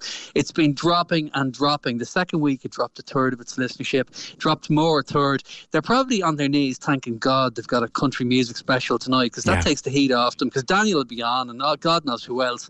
But back to next week, it'll be back to a normal show. And holy God, um, it's, it's a kind of a quite funny thing goes on where if things get really bad on a TV show and it starts to become a disaster, you'll get people kind of protecting themselves, like like uh, you know reputation control, and people will start distancing themselves from it and start jumping off the show. We Hmm. hope that won't happen. Uh, PJ, I genuinely believe that that Patrick Kielty is a brilliant host for the Late Late Show. In fact, he's the right man for the job. Well, I've been saying it, Ken, the last couple of weeks. I like him. I like what he's at. I Yeah. like what I think. What he. I Yeah. seem to think he knows what he wants to do. But one of the stories you break today in the Sun is that he was Yeah. very unhappy at the positioning of Carl Frampton last week, and there was a lot of talk on Twitter about that interview. He couldn't do the meaty interview he wanted to do, and he wasn't happy about that. Yeah, so what's gone on straight away with the Late Late is they've got into a format, and the format is this that they bring on three guests, uh, you know, in a kind of a Graham Norton type panel of the show. Then they might go to uh, maybe they might go to an outside broadcast, they might go to uh, a music act, and then they'll go to something serious at the end, like. Um, Tony Holohan uh, losing his wife, or Rob Good Delaney interview that was, kid. yeah. But it's yeah, there were, but it's a format. So what happened was they, they now have these formats, and they thought, right, we've got this boxer guy. Now Patrick Kielty knows this guy's story. He knows it because he wrote the forward to your man's book, Frampton's book, so he knows all about it. But this poor guy was thrown in um, to you know into a three man, sorry, three person, uh, you know, three person um, panel at the start, and it's, it was very obvious straight away that this guy had plenty to say and wanted to say it, but he wasn't in a position to say it because he had vote. Was it uh, who did he have next to him? He had uh, he had two other the guests Nina next to him. Oh, Carberry and uh, who was the other one? I can't Santa Oh, yeah, Joe, Joe Wicks. Yeah. Joe Wicks. So he had no chance to do it. And like you know, I'm around the block a long time, like yourself, no doubt. And uh, what I'm told from old timers in RTE is Gay Byrne would say to his his researchers. Well, first of all, Gay would send out a researcher who would sit down with whoever was going to be on the show. They'd, they'd talk for four hours, and then the researcher would come back to Gay Byrne back in RTE, and Gay would say, "What is is Ken Sweeney's story?" And the researcher would say, "This is the story," and then Gay would have it. Gay would have the story, and he'd know what story to tell. I think the problem, PJ, with the Late Late is instead of grabbing the story of the week and, and you know making a wave, you know, instead they're just trying to repeat the same entertainment show they they ran the week before. And I suppose what. I go just go back to what I said at the start about Irish people and English people having different tastes. English TV entertainment shows people guests come on and they get moved off pretty quick. Nobody stays too long talking about anything. Now, as opposed to Ireland, where Tommy Tiernan can come on his chat show and talk to somebody for 25 minutes, and you know what Irish audiences think? They love it. They can't do. get enough of it. They love it. They absolutely love it. So there is this quandary where Alan Tyler, who's the new head of entertainment, uh, in charge of the show. He's ex BBC. They have Stephen Stewart, who's directing the show, a pal of uh, Patrick Kielty's. He's BBC, and then you've got Patrick Kielty, who spent most of his career um, on the BBC. So you got three guys, and they don't really know much about Irish TV. And that lady who's now departed, uh, Jane uh, Jane Murphy, she she's a serious RTE hand. She knows Irish TV backwards.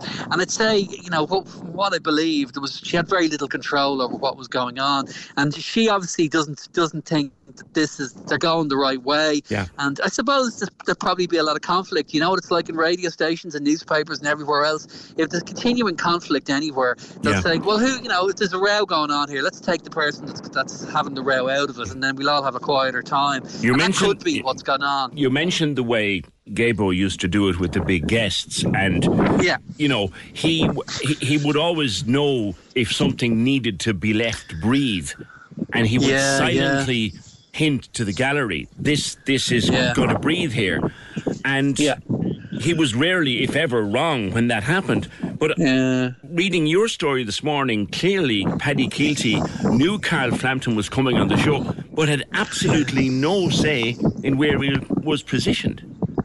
Yeah, and you know the the, the, the reason that the, the problem really is this that when when they start off with a format and they decide they're going to have three guests and they decide there's going to be an outside broadcast and they decide the sad thing is going to the sad story is going to be at the end they kind of pigeonhole everybody and they have teams set aside for that. So they they kind of pushed they you know you know they they, should, they just pushed him into a three man interview which wasn't really the way to go. And you know and it, it's that sort of you know they, they, they're stuck in this format and it's very hard to kind of change when you've got you've got you know uh, staff members assigned to you know the outside broadcaster assigned to that that three person lineup. And it's i mean you know you've got to kind of uh, drop the things each week that aren't working and, and keep the things that, that, that are and, and keep moving forward and keep changing the thing. Now, i've no doubt pj that the late late will sort it out. Yeah. that you know they've, they've got 30 episodes. I would say 10 episodes in they'll find their audience they'll kind of get it right. But there's a lot of as i said at the end of the piece it, it'll be it's a very pressurized place. I wouldn't like to be in the late late show office at the moment because Yes. there'll be murder going on because they've all, they all have ideas about what's going on. And, and as i said they made such a big deal at the huge audience they got on the first night. They keep dropping they keep dropping and and no one likes to be around a show that's that's losing audience. And god help us they'll have tommy tiernan coming back on soon and tommy tiernan will be will start to get huge ratings. And Yeah. then you know it'll be, you know it'll be paddy against tommy and ah, it'll be absolute murder. But it's it's a big show it's a big show, but it's a particular type of show in Ireland. It's not like anything on on the BBC or on UK TV. The Late Late Show is a very separate beast, and I think the the people who've taken it over, Patrick Kielty and and uh, Alan Tyler and Stephen Stewart, the director, I think they're finding that out. Yeah, I think you were right when you say it. I think um, that Paddy Kielty, given an opportunity, will prove to have been an ideal choice, but but it seems to be a fairly rough baptism of fire for him at the moment. Ken Sweeney, showbiz editor of the Irish Sun. Thank you very much, Ken. Um, apologies for the wind on that line, but Ken is running between gigs this morning, as showbiz editors tend to do on Friday. Thank you so much for taking our call tonight. The country music night. Um, we won't be watching tonight because uh, there's a gang of us headed off to Kilkenny for a small matter of an IMRO Awards night. So hopefully we'll have something to talk about of our own on, on Monday. I tell you something, lads, if you look around the building, there's hair being done, there's makeup being done, there's nails being done, there's frocks being measured, there's shoes being cleaned. And that's just the girl, and the, the fellas like. That's just the fellas. Some night. Join the conversation. This is the Opinion Line. With Hidden Hearing, focused solely on your hearing health for over 35 years. They're all ears. Visit hiddenhearing.ie. Cork's 96 FM. Question 10. What are the colours of the Chinese flag? Red and yellow. You've been here before, Richard. Yeah. What's it like Yeah. when you're on 9 out of 10 and you're waiting to find out about the 10th question? It's like trying to hold the phone up closer because you can hear your heart beating in the other ear. You said red and yellow. Now, unfortunately, you won't have to ring back tomorrow because you just won 2,000! I'm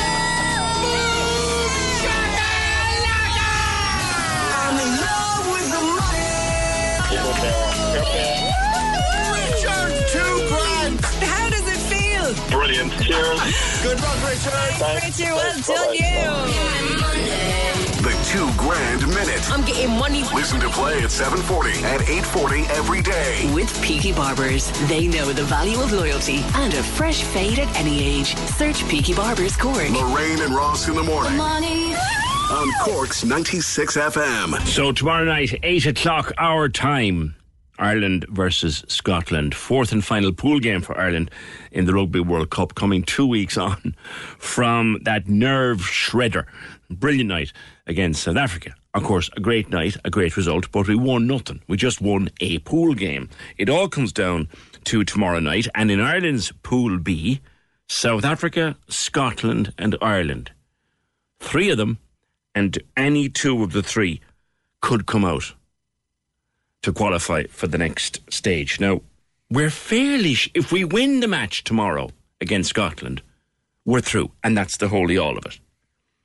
If we draw, we're through. Let's go to France, to um, Paris, to Peter O'Reilly of the Sunday Times. Peter, if we win, we're through. Absolutely sure, aren't we? Good morning.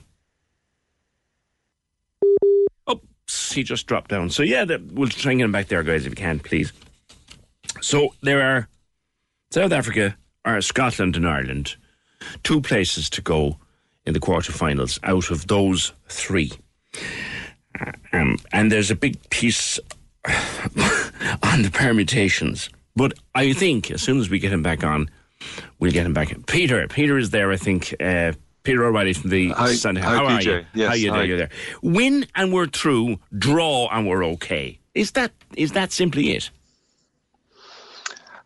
Um, well, Ireland can, you know, can can try and get a losing bonus point, and they're aware of all the various different permutations, which, as you probably know, get a bit complicated. But I don't think they're thinking that way. I think they're they're focused purely on, on, on winning the game, and that, that simplifies things nicely. Um, They've beaten so, uh, Scotland the last eight times in a row.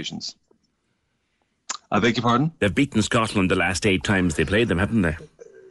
They have, and they have a, I think, a psychological stranglehold on Scott, on the Scots, um, and they also, um, especially, I think the they'll get a lot of kind of psychological help from the last time they played Scotland in Edinburgh when they were put under all sorts of. Uh, pressure through through injuries and match situations and the fact that Ireland managed to work their way out of that of that and come away with what was a comfortable win in the end gives them another sort of psychological edge over the Scots. So that that's uh, something they can draw on as well. Yeah, we forget that. that that Six Nations match. That was the one. They were under all kinds of pressure that day, and they still came away with, with, with a good win. So they know how to beat the Scots. Now the Scots do have this guy. Is he playing tomorrow night? Van der Merwe. He's the danger man. Yeah, doing left wing for Scotland. He's a he's a big lump. Uh, from South Africa, but qualifies for Scotland. He's got a very good try scoring record. I mean, the, he's not the only attacking weapon that, that Scotland have. Um, I mean, their their fly half Finn Russell is a bit of a magician who can turn games. Uh, so they they're not wanting for for weaponry, if you like. Um, but if you want to talk about Van der Merwe, I think Ireland would also look at his defensive frailties. They would see weaknesses there that can be exploited. So, I think if you if you line the two teams up side by side, wh- while Scotland have some excellent players as a unit, Ireland are, I would say, mentally. Uh, athletically and technically stronger across the board. Mm. You mentioned unit. If we've one unit lining out in that green shirt at the moment, it's Bundee Aki, and he was saying during the week that pe- people people do fear that Scotland could be the banana skin, but they're going in to win. Um, no question about it. And he has been immense, has Bundee Aki. Yeah, I mean, people are talking about Bundee as a potential player of the tournament if he keeps producing the sort of performances that he's that he's produced so far. Um, normally, to uh, to lose someone like of Robbie Henshaw's quality to to injury um, would be a major setback for any team. But um, Ireland are able to to look to, to Bundee as a as a leader now, as an inspiring character, and they've also got a guy as um, accomplished as, as Stuart McCloskey on the bench to, to fill in. Um, so that, that that would be a I'd say an area where Ireland would look to to uh, to target Scotland in midfield, and an area where they, they think they would have an edge over them. Yeah, it's a huge night tomorrow night for our own Peter O'Mahony. Hundred caps, he becomes a centurion. What a night to put on your or to gain your hundredth cap.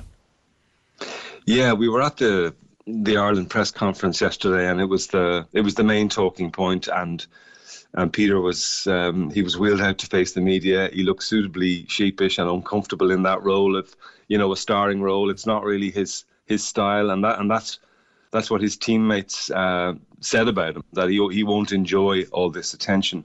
But do you know what? I think it's a it's a it's bad news for the Scots because the likes of uh, Sexton, who's a you know Johnny Sexton, who's a, a close friend of uh, of Peter O'Mahony. Mm. The message that he'll be drumming home um, in the team room and in the dressing room is that you know we we owe it to Peter O'Mahony as well as to ourselves not to not to um, to lose a game on on the, mm. such a such an important occasion in his career. Although he's downplaying it.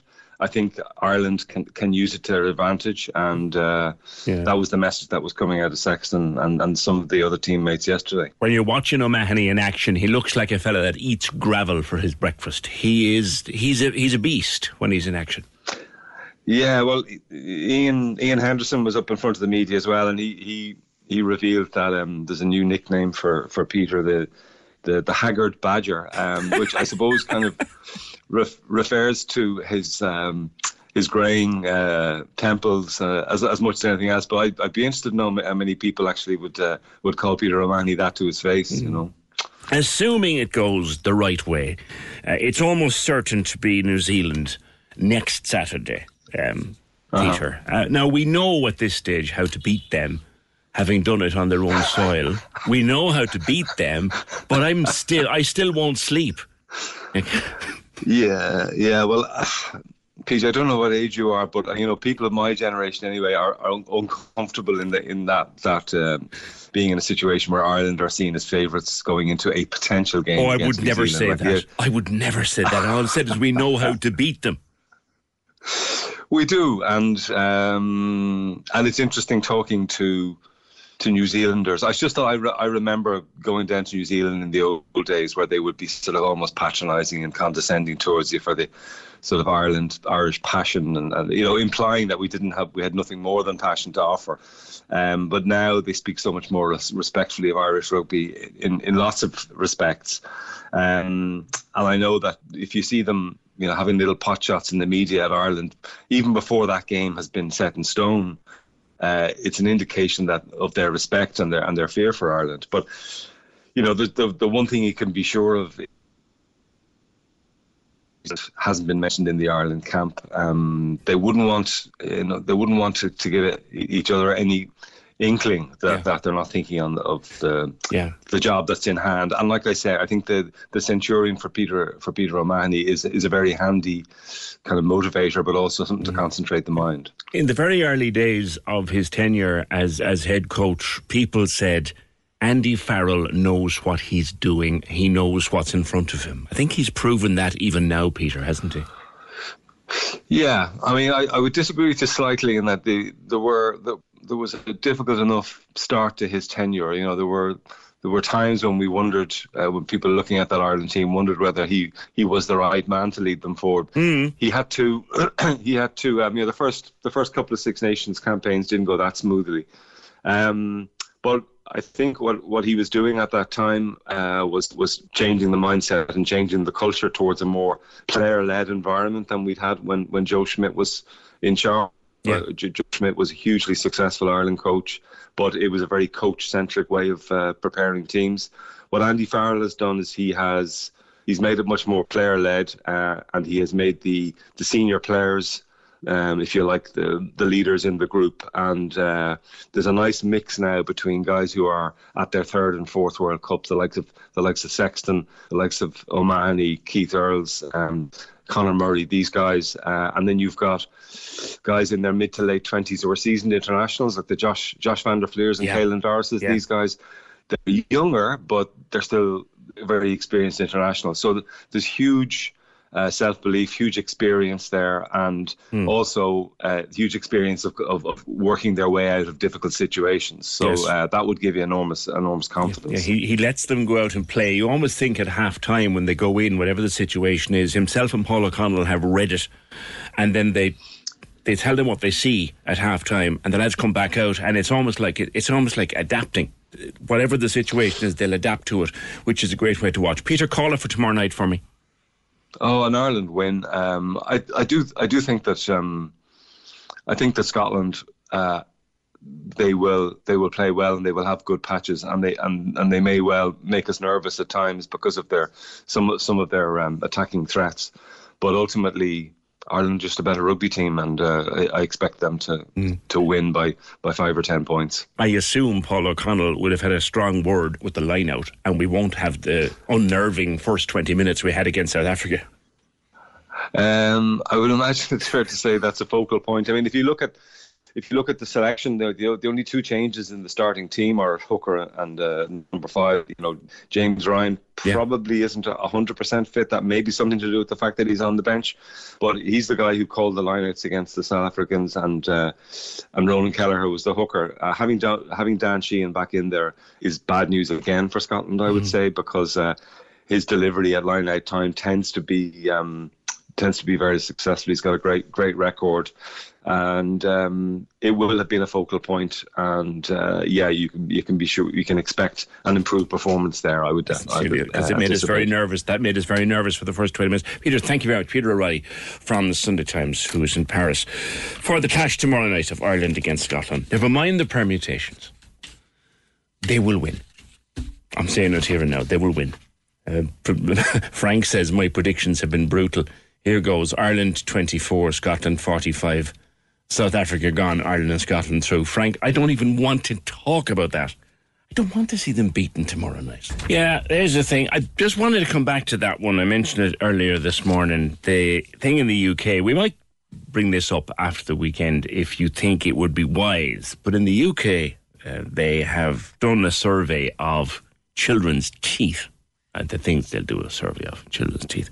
And they have found that bad teeth and the consequences of bad teeth are what end up most or many children going to hospital, particularly from you know uh, less well-off areas. Now the Labour Party over there has said to the teachers, "Well, maybe you guys could." Keir Starmer, the leader of Labour, has said, "Maybe you guys could supervise the brushing of teeth in the classroom by the smallies." He didn't quite use smallies, that's an Irish word, but you know yourself. And Keir Starmer is the man who many think will be the next Prime Minister across the water. And after a huge win for the Labour Party in a Scottish by election last night, you can see why people would think that. It's possibly not as much of a slam dunk as some people think. But anyway, this fella, Keir Starmer, reckons that teachers should now supervise and maybe even teach kids to brush their own teeth. Teachers' unions over there are not at all happy. They're kind of saying, surely teachers have enough to do already. It's one we come back. There's the thing, if you have any thoughts of this, do you think that teachers have any role in teaching children to brush their teeth, their, teeth, or isn't that something they should learn at home with their parents? Right, something we've been waiting to touch on for a few days, just never got around to it. A very, very busy week. Was really, really good news on a story we've been following all through the year, and we were all very concerned at one point that we might just lose the marina market because it was touch and go for a few months. Owen Derham joins me from the market. Owen, planning permission granted, retention sorted, good to go, and it's part of the fabric of Cork now. Good morning. Good morning. How are you? Great. It has grown from. Was it just an idea during lockdown? Uh, so it's it's a funny enough story. It's uh, you know they were kind of clearing the site because the warehouse had been kind of uh, dilapidated for a few years. So they were clearing the site, and I, there was a guy who um, Gucci Coffee. He he was on site with um, you know one of the owners, and he just saw the footfall passing on the Centre Park Road, and he says, "Look, if you don't mind, I might just throw a container out here um, and see if I can make a few coffee sales because I have a, a spare container." And you know, straight away that just started taking off, um, and it became a kind of a hotspot for for coffee and just people having walks up and down Centre Park Road in the marina. And then, you know, it's you know, monkey see, monkey do. It, it started with uh, a lot of people bringing in vans and trucks and, and, and whatever, and it was all very organic. It was all very natural, and you know, when when we, I think, you know, the original day it opened, um, you know, it was in the height of COVID, but we could see the, the response from the people of Cork. I think, you know, five or ten thousand people showed up on the day, Yeah. and it was closed down fairly soon, but you know, straight away we just you just knew like you know a light bulb moment. Uh, this is working, and like people of Cork will will show up to these things. Um, so like it really started there, um, and then it just grew and grew um, faster than we expected.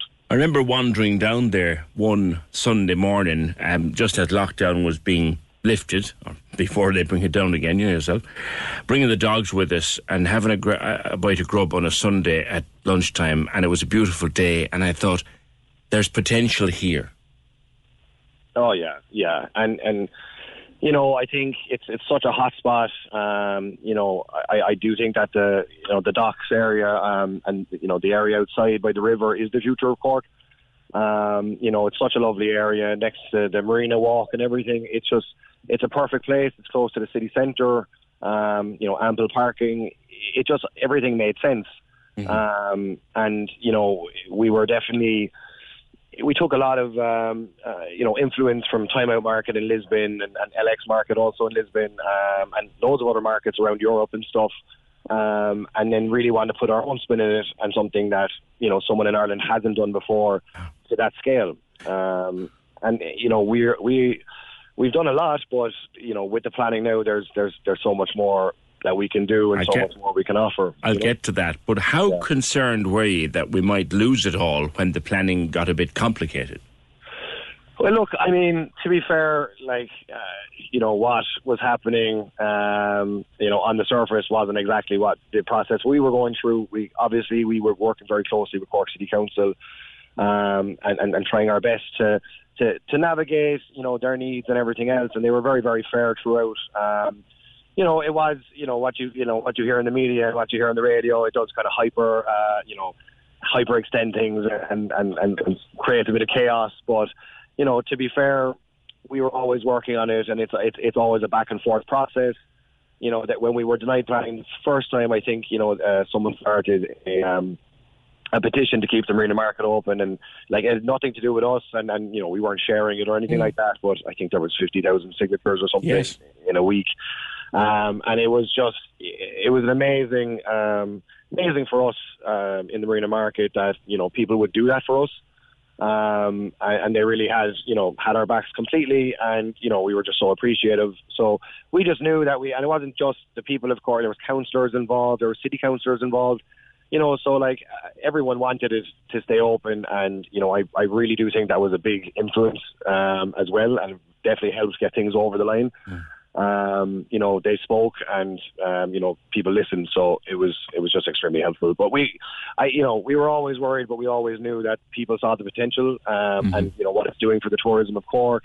Um, you know, so we we knew that we had created something great, and City Council's intention was never to shut us down. It was more so to make sure that we're operating safely, which is totally fair, you know. Yeah, yeah, and like you said, it has developed tourism potential all of its own. You can see now it's a tourist stop for people. People come to Cork and they talk what about what is this marina market of which you speak, and it's it's down that way. They're so excited. So now that it is all sorted, what more can we expect, Owen? Well, you know, even this year now we have an ice rink coming in for Christmas. What? Uh, wow! Yeah, yeah, we have an ice rink coming in um, with the Blue Martini Group. Uh, great guys, and uh, we have a Santa experience coming in, which is it's going to be unbelievable. And we're incorporating our train, so we have this big three carriage train, um, and you're it's going to be used in the Santa experience. And, What the little? uh, well, you run them tourist trains, is it? yeah, yeah. oh, the do, ting yeah, ting. We're getting a ting ting. Lovely. yeah, yeah. Um, so that's gonna, and it's it's a it's a beautiful train and stuff. Um, and we're looking at the uh, the, the Irish Garlic Mayo Championships are coming up. Um, there's just so many things that we can do now. Um, and, and also, you know, we really want to work with the council on, on events with them as well. Hmm. You know, in terms of venue space, it's it's incredibly unique um, in Cork and even in Ireland. Um, and you know, we are definitely a creative bunch of people, and, and anything that's like, you know, the more creative, the better. We really just want to give a platform for people to to put on uh, events at every level, like obviously corporate side, but you know, the everyday person who you know has a, a vision or has an idea. That's that that is the ethos of the market. It's all about entrepreneurship. It's all about growing together um, and giving people these platforms and, and letting people take risks with us um, because that's that's literally how we started, you know. So it's extremely important that we keep that that entrepreneurial spirit like pumping and in terms of events, in terms of what we can do for communities, in terms of um, you know our food offering, retail offering. It, it, you know, there's it's, it's endless possibilities really. There's a queue of food people trying to get in there because you could eat there for a month and never eat the same thing twice. Yeah, I think people talk about the Google stone, but when you start working in the marina market, you put on about two stone uh, straight off the bat. Um, yeah, it is like it is, and and there's so much um, talented uh, people trying to get into the market, and like look, technically we just didn't have any space left. Um, but look, with the planning, it does allow us to like look at new units and and and uh, you know look at new people. Um, but like you know the vendors that we have, to be fair to them, they're they're excellent. They've stuck with us through the whole time, the ups and the downs, the, the price changes, uh, you know, electricity bills, the whole lot. So, you know, we're extremely appreciative of the guys we have. They're family to us, and they've grown with us the whole way. So, you know, um, It must you know, be, we are- actually, now that you mention it, Owen, it must be a huge job to keep it powered and lit. Yeah, like it, look, it, it really did come. Um, that was probably the biggest challenge I felt we faced. Um, you know, when I, I think when when things started skyrocketing, it was just, you know, it was scary for people when you saw those bills come in, and uh, same same on our side. But look, it's it's just one of those obstacles that we navigated. Um, there was plenty of them throughout our, our whole experience in the market.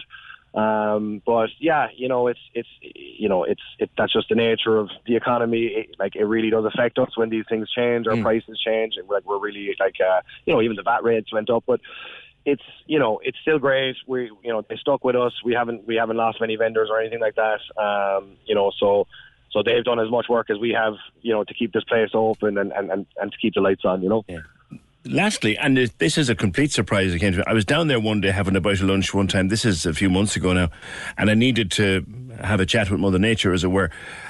That's a five star hotel standard toilet block you've got down there.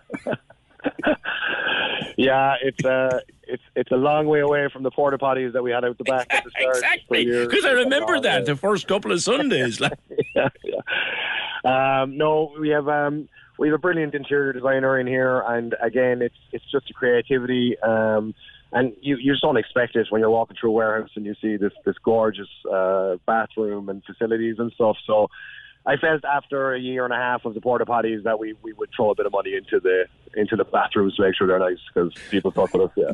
they're they're they're an attraction in themselves. Owen, uh, delighted to see that the, the planning is sorted and exciting times ahead at Cork's unique marina market. They're talking about it all over the country and indeed all over Europe, and rightly so. We've got this massive facility on our docklands, and guess what? It grew out of COVID. So if COVID's brought us nothing else, it brought us the marina market, and long may it stay.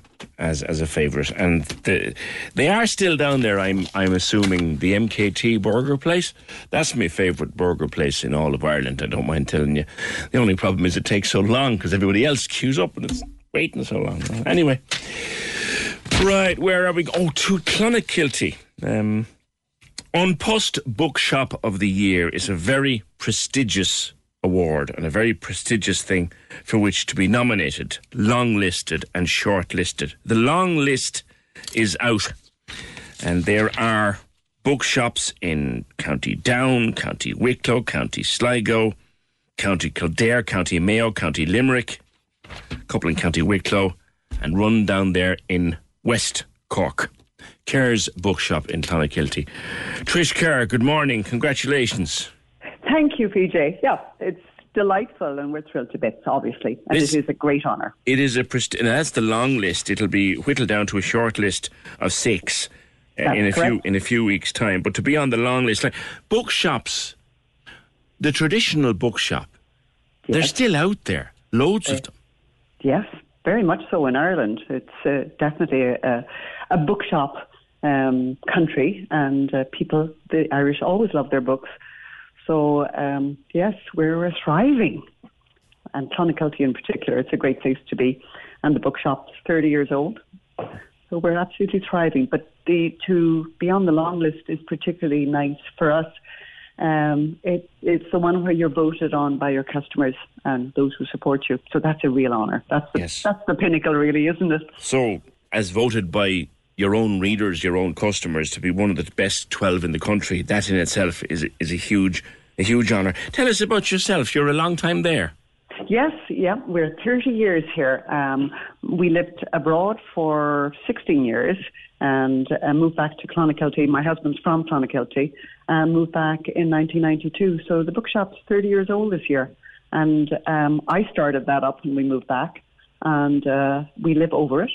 It's, um, but Clonakilty is just thriving anyway. It's Lovely great? place to live.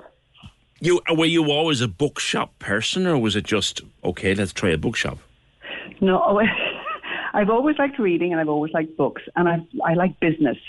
So um, no, I have no background in um, bookshops, but my father owned you know a, a grocery store and hardware store way back when. So so retail has always probably been in my blood. hmm hmm And you just opened it and said, right, if you if you build it, they will come, and they came. Well, that's true, but it was probably the you know a very scary thing to do. We bought this uh, um, old uh, premises right in the centre of Clonakilty, and um, it had been a drapery store closed for a couple of years. And um, we did decide there was already um, uh, um, an educational bookshop in the town, and it still runs and is very popular. Uh, we work very closely together, um, Coughlin's Bookshop, and um, so we decided it was time to put in a um, a, a good general bookshop, Mhm. and it's grown with us. You know, with me, me, me and, and the girls all helped out here. So yes, it's um, sort of happened over the years, over 30 years to be sure. And you know, despite the growth of Mm-hmm. electronic reading, e-reading, and Kindles, and all these kind of things, bookshops still thrive. Why do you think that is? Um, you're right. They certainly thrive, and despite e-reading and um, online sales and everything, people really like to come into a bookshop. It's a safe place to be. It's um, a happy place to be in, in generally. Um, it's a com- sort of a community gathering spot as well, which just happened by itself. And um, there's a feeling in a bookshop um, that may not be in other retail outlets.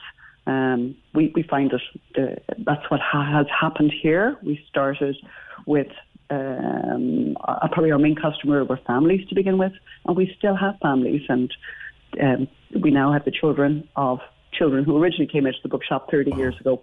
It, it's exciting. So you've, you've you've you've children coming in for the kiddies' books, and you have dad or mom coming in for the latest thriller or whatever they are. exactly right. Yeah, yes. great. Mhm. Well, and best just browsing too. Just come, to come into a bookshop, you don't have to always purchase in a bookshop. It's it's just the whole ambience of a bookshop, and being surrounded by books is, is a really nice feeling.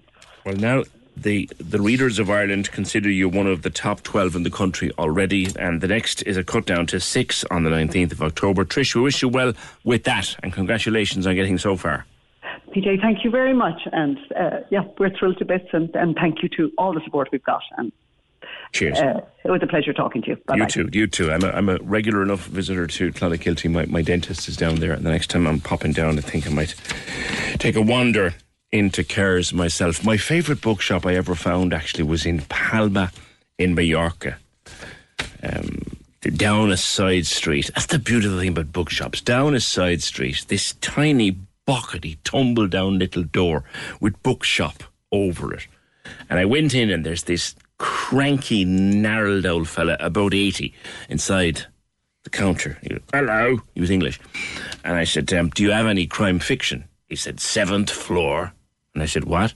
He said, Seventh floor. And up I went. The whole floor was crime fiction. I spent four hours in the bookshop. I was nearly div- divorced that afternoon. So I love bookshops. Best luck to Trish and everyone at Kerr's Bookshop, Clonakilty, in the An Post Bookshop of the Year award.